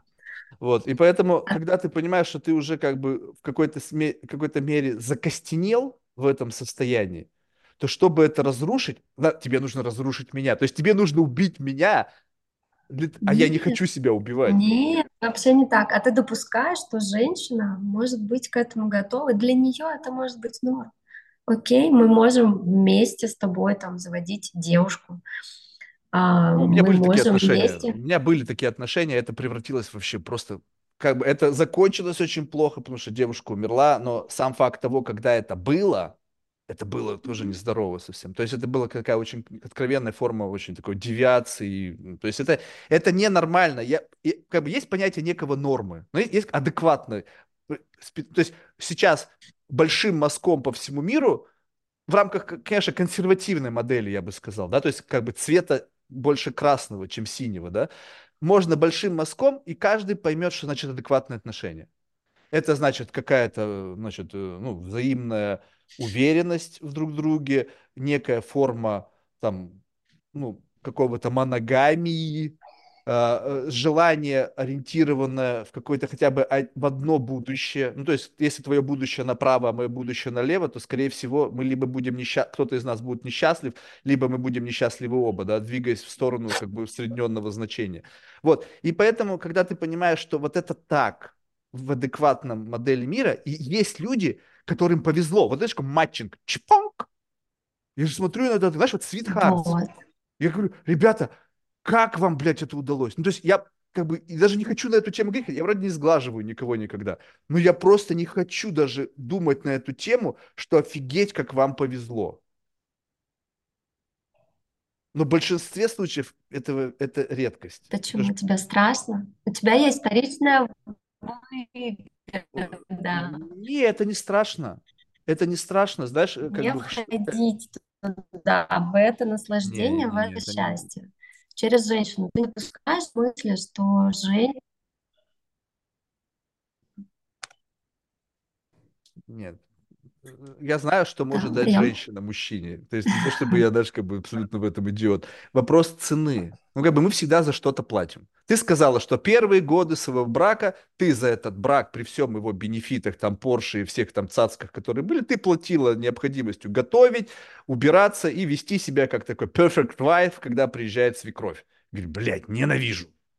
Это твоя цена была. Ну, скажем, долго сказать, не такая уж и большая цена. Ну, типа, что ты там капризничаешь? Ни хера себе, меня муж еще и пиздит и денег не дает. И то я как бы вывожу это. То есть тебе хоть Порш давали, и там все твои блага. То есть что ты тут либо хваст, ну, либо комплайнс какие-то. Но вопрос не в этом. Что сам факт того, что как бы у всего есть цена, ты понимаешь, ты ведешь свой ментальный аудит, ты понимаешь, что все, что там есть, я как бы могу либо что-то испытывал, и сама вот этот цемент всех этих отношений, как любовь, в моем словаре не описывает то, что описывают в словарях других людей, которые слагают поэмы, или, там, мифы, рассказы, используя любовь как что-то, как магнит какой-то такой невероятный.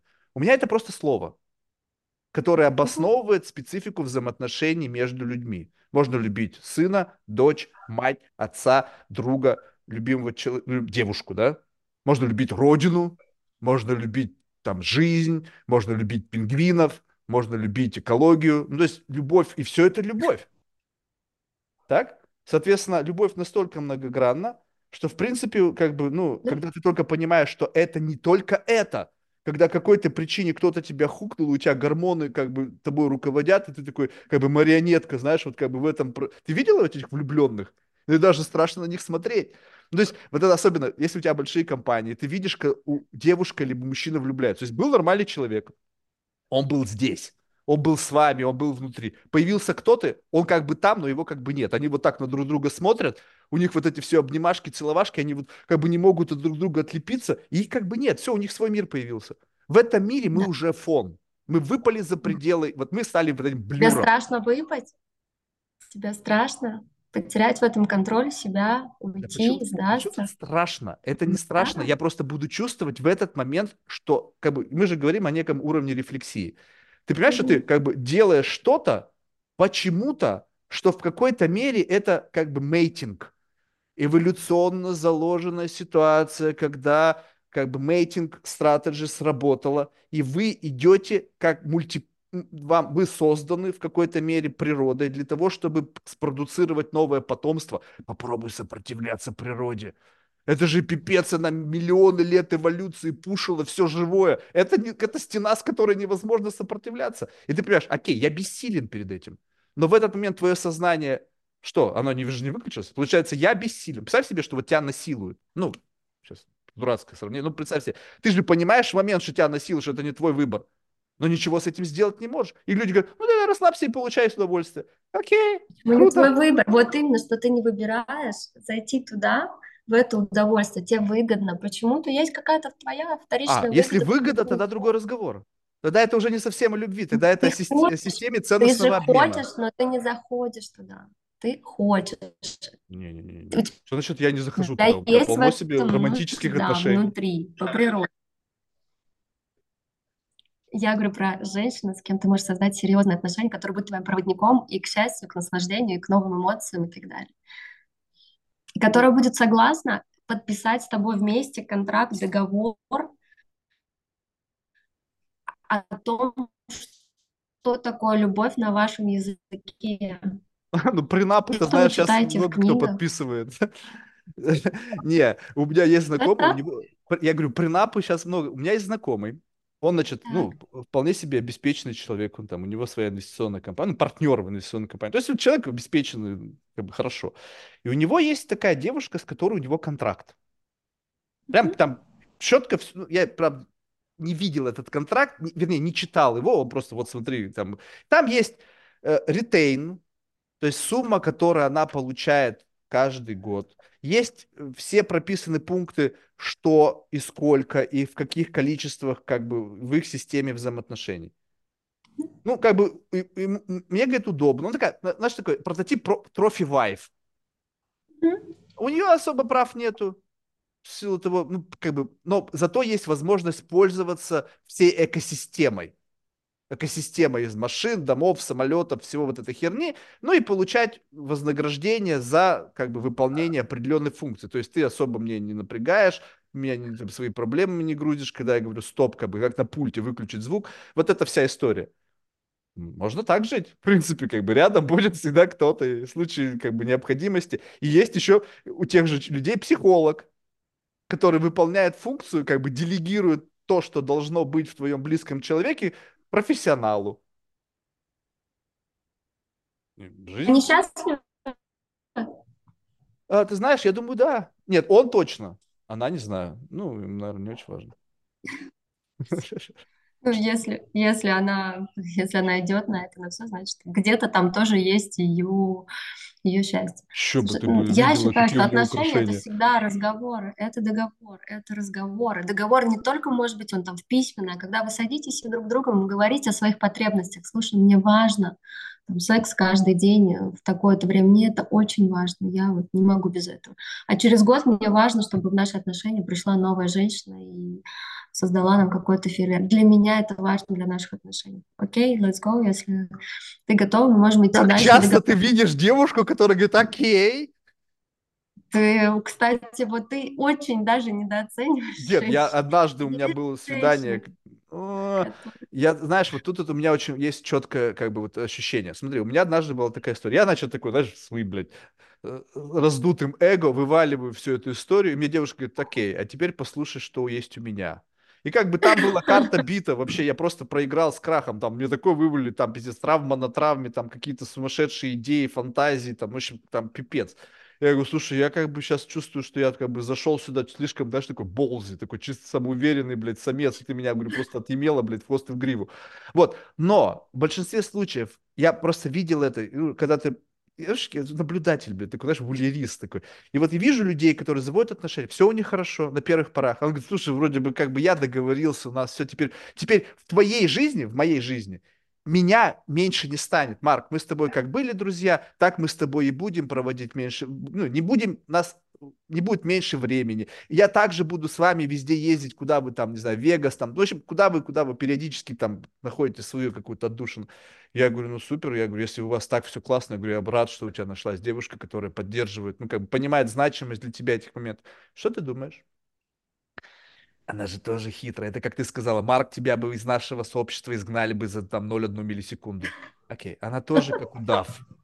Она медленно стягивала вот это кольцо своего как бы участия. И сейчас уже спустя сколько, ну я, блин, я не помню, наверное, уже 6 лет, наверное, я помню, когда свадьба у него была. Вот, значит, сейчас он абсолютно другой человек. Ну, понятно, что, возможно, он лучшая версия себя. То есть, возможно, это взросление, правильно? Какого хера вы, блядь, там наркотики, там бабы, в общем, бухло. Ты, Марк, ты как бы задержался в юности, наверное, как бы. Вот. Но это не значит, что я задержался в юности. Это значит, что просто мне нравится та жизнь, которую я живу, безотносительно тому, что вы на эту тему думаете. Кому-то, возможно, это, знаешь, это когда... Замечательный пример, когда вот у меня был парень на подкасте, ну, мужчина, наверное. И он такой говорит, вот, мы каждую там осень ездим там на сплав куда-то там, на рыбалку, на охоту в тайгу. Mm-hmm. Я говорю, тебе это нравится? Он такой, нет. Я говорю, нафига ты это делаешь? Он говорит, ну, это с пацанами туда. То есть одному в этой компании это офигеть как нравится, органически нравится. У него достаточно power grab, что он всех их собирает и создает вот этот вот, как я тебе сказал, некую антураж. То есть мне нужно, чтобы я был в тайге, в странной палатке, и рядом со мной у костра сидел Петя, Коля, там, Сережа и Максим. Он заходит в удовольствие через мужчин. Да, видишь, я сейчас не про это. Я про то, что как бы иногда люди влияют на это. И кто-то там может оказаться случайно. Возможно, кто-то, кто с нами везде вот так вот отдыхал, укуролесил, там оказывался не потому, что он любит это делать, а потому что мы его делали любить то, что нам нравится, потому что он был нужен как элемент этой стаи. Вот нам, вот он какую-то опору, вот он нужен. Нам нужен Максим. Почему? Потому что Максим, он какой-то флейвор какой-то, вот специфическую компанию. Как вот, допустим, ты ешь какое-то любимое блюдо, но там есть определенная приправа, и без нее, ну что-то не такая поснятина, как это говно. А его не стало, ты говоришь, так, погоди, надо заменить Максима. Бам, у Максима находится замена. Ну как бы в какой-то мере. И о, теперь вроде эквилибриум. И поехали дальше. Так вот, получается так, что все равно долгий подход к тому, что несмотря на то, что кажется, что изначально люди могут быть открыты, знаешь, такой suggestion. А, ну да, наверное, как бы я понимаю, мы живем в каком-то мире, там, где сейчас это полигамные отношения, и, возможно, как бы я тоже много в детстве смотрела порнухи, и как бы у меня есть какие-то идеи, и они не исключают этого. Но в какой-то момент времени чувство такого, знаешь, своего возникает в отношениях с людьми, где это становится уже менее и менее возможным. И с той, и с другой стороны, здесь же как бы не нужно только говорить, что женщина только всегда такое как бы сообщество. У меня мужчина то же самое. Куда ты пошла? Куда? Там я знаю, блядь, самцов. Я там раньше сам телочек подклеивал. Ты туда пошла? Ну даже если ты как бы устоишь перед каким-нибудь... А сейчас же, блядь, ты посмотри. Эти такие инстаграм-самцы, они и красивые, и накачанные, и ухожи, и слушать тебя будет всю твою блевотину. Они супер! Это такой супер-факинг-машин. Попробуй устоять, когда твой мужик пришел с работы, так, что-то там, пиздец у меня на работе, так, отъебись. И, естественно, легко сыграть на этом. И попробуй, он тоже начнет, как бы, вот всегда есть проблематика. И помнишь, в разговоре о дружбе, насколько сильно то, что вас связывает по отношению к тому, что вас разъединяет. Если это идеальный баланс, тебе повезло. Но в жизни обстоятельства могут эту штуку разбалансировать моментально. Блинк, что-то произошло, и все, дисбаланс. И тогда то, что вас связывало, и то, что вас разъединяло, начинает как бы неправильно работать, и ты либо отдаляешься, и кто-то судорожно пытается сокращать дистанцию, это чувство, это жалко даже. Я, знаешь, о жалкости. Я когда учился в Америке уже в 2007 году, и когда спустя какое-то время я осознал, что у меня не осталось друзей, знаешь, невозможно дружить на расстоянии. С Россией, ага, окей. Да-да-да. И новых друзей не обрел. Я почувствовал такую, знаешь, как miserable. Я в каждом человеке хотел увидеть друга. Знаешь, как бы, ты, знаешь, как собака, бля. Ты будешь со мной дружить? Ты будешь со мной дружить? И вот когда я это осознал, я вспомнил вот эту ситуацию, когда кто-то от кого-то зависит. И я почему-то, блядь, убежден в том, что в отношениях всегда кто-то от кого-то зависит. Даже ты, если можешь это не признавать. Момент не возник. И если есть такой момент, и ты это очень хорошо осознаешь, где я тебя держу? Где ты держишь меня за яйца? Где я тебя держу там за Биркин? Ну, в общем, где-то мы всегда кого-то за что-то держим. И поэтому, окей, я знаю, за что я тебя держу. Что самое страшное для тебя, как ты думаешь, может произойти, если ты будешь в сильной связке с женщиной, будешь очень сильно зависеть от нее, будешь сумасшедше в нее влюблен? Смерть? У меня было такое в жизни. Я был, мне кажется, влюблен. Бам! И 1,5 часа после разговора человека не стало. Не то, что... Это была не первая смерть в моей жизни. То есть у меня друзья близкие, которых я действительно любил. Это зависело от тебя? То есть нет, она умерла? Нет, инцидент, случайность. Но сам факт того, что этот панч, который... Понятно, что есть люди... Смотри, Марк, есть люди, кто проживают там 80-50 лет вместе, у них там нету... Ну, как бы... Все хорошо. Вопрос в таком, я просто не хочу этот панч. Он неприятный. Опирайся на прошлый опыт. Так есть еще 1000 разных других, как ты можешь это все спрограммировать. Естественно. Но ты никогда не вычленишь из этой жизни элемента внезапности. Но представь себе, что... Мы же говорим в некий детерминизм, да? Представь себе, что наша жизнь детерминирована. И моя предыдущая жизнь, где череда смертей близких мне людей, меня условно преследует. Ну, как бы, можно такое, знаешь, опять же, поскольку ты эзотерически мыслишь, можешь представить себе, что это некое такое проклятие. Я не рассматриваю это как проклятие, это просто моя жизненная программа. Марк, тебе суждено, что так или иначе в твоей жизни будут уходить близкие тебе люди, и это будет как-то тебя пиздить. Ну, если как бы дать тебе вот по морде удар. Поначалу было тяжело, с каждым разом меньше, и уже последнюю смерть я пережил буквально за 4 часа. Ну, то есть меня сломало, я... был без сознания, ну, такой, знаешь, как бы на автопилоте, но потом как-то пришло осознание, говоришь, ну, пиздец, это опять случилось. И, да, воспоминания, они могут себя как бы завоевывать, вот как бы тебя, но смысл того, что, окей, почему я не делаю это, потому что я боюсь повторения этой истории? Я не боюсь повторения истории, я прожил уже это несколько раз. Ну, как бы, что бояться того экспириенса, который у тебя уже был? Мне просто он не нравится. Скажем так, ты приходишь в ресторан, и там курица или рыба. Ты же не боишься курицу, ты просто ее не любишь. Я не беру курицу не потому, что я не беру курицу, потому что я ее боюсь, потому что я ее не люблю. Ты-то хочешь это. Дело не в люблю курицу, но ты ее не берешь, потому что она у тебя может закусить. Прерывается. Где-то застряет.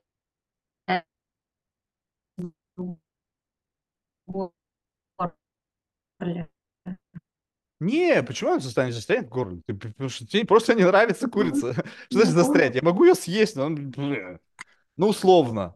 Но ты-то хочешь отношений. Ты хочешь отношений, но ты не готов платить большую цену. Подожди, так в этом-то идея, что отношения могут быть без обязательств.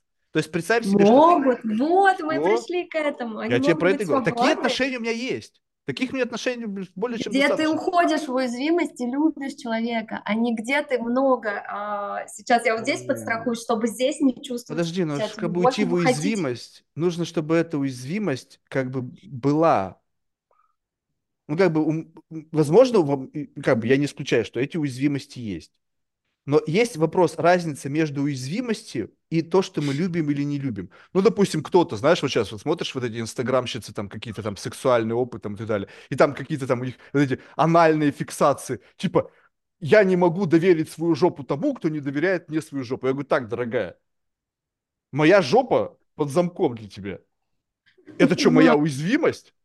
Как бы, ну, давай, я из другого, блин, просто формации. То есть есть, конечно, которые, блин, с удовольствием. Окей, welcome! Что там у нас сегодня на программе? Окей, Марк, я про другое. Ну, а какая уязвимость? Я про чувства. Да я какие чувства? У меня нет уязвимости в плане чувств. Ты закрываешься, конечно, потому что там твой самый большой рост. Нет, я рад, наоборот, открыться. Вопрос, что такое уязвимость? Уязвимость — это как... Ты чувствуешь сначала себя, правильно. У тебя есть, я тебе пришлю карту чувств. Да нет, подожди, но если это чувства есть, я не говорю, я вопрос их то, что их нет. Ну, ты поэтому включаешь всех женщин, ты исключаешь тех женщин, ты даже не знакомишься с теми женщинами, с кому ты потенциально можешь испытывать какие-то чувства. Как ты это знаешь? Это то, что только из разговора с тобой чувствую, вижу твою энергию.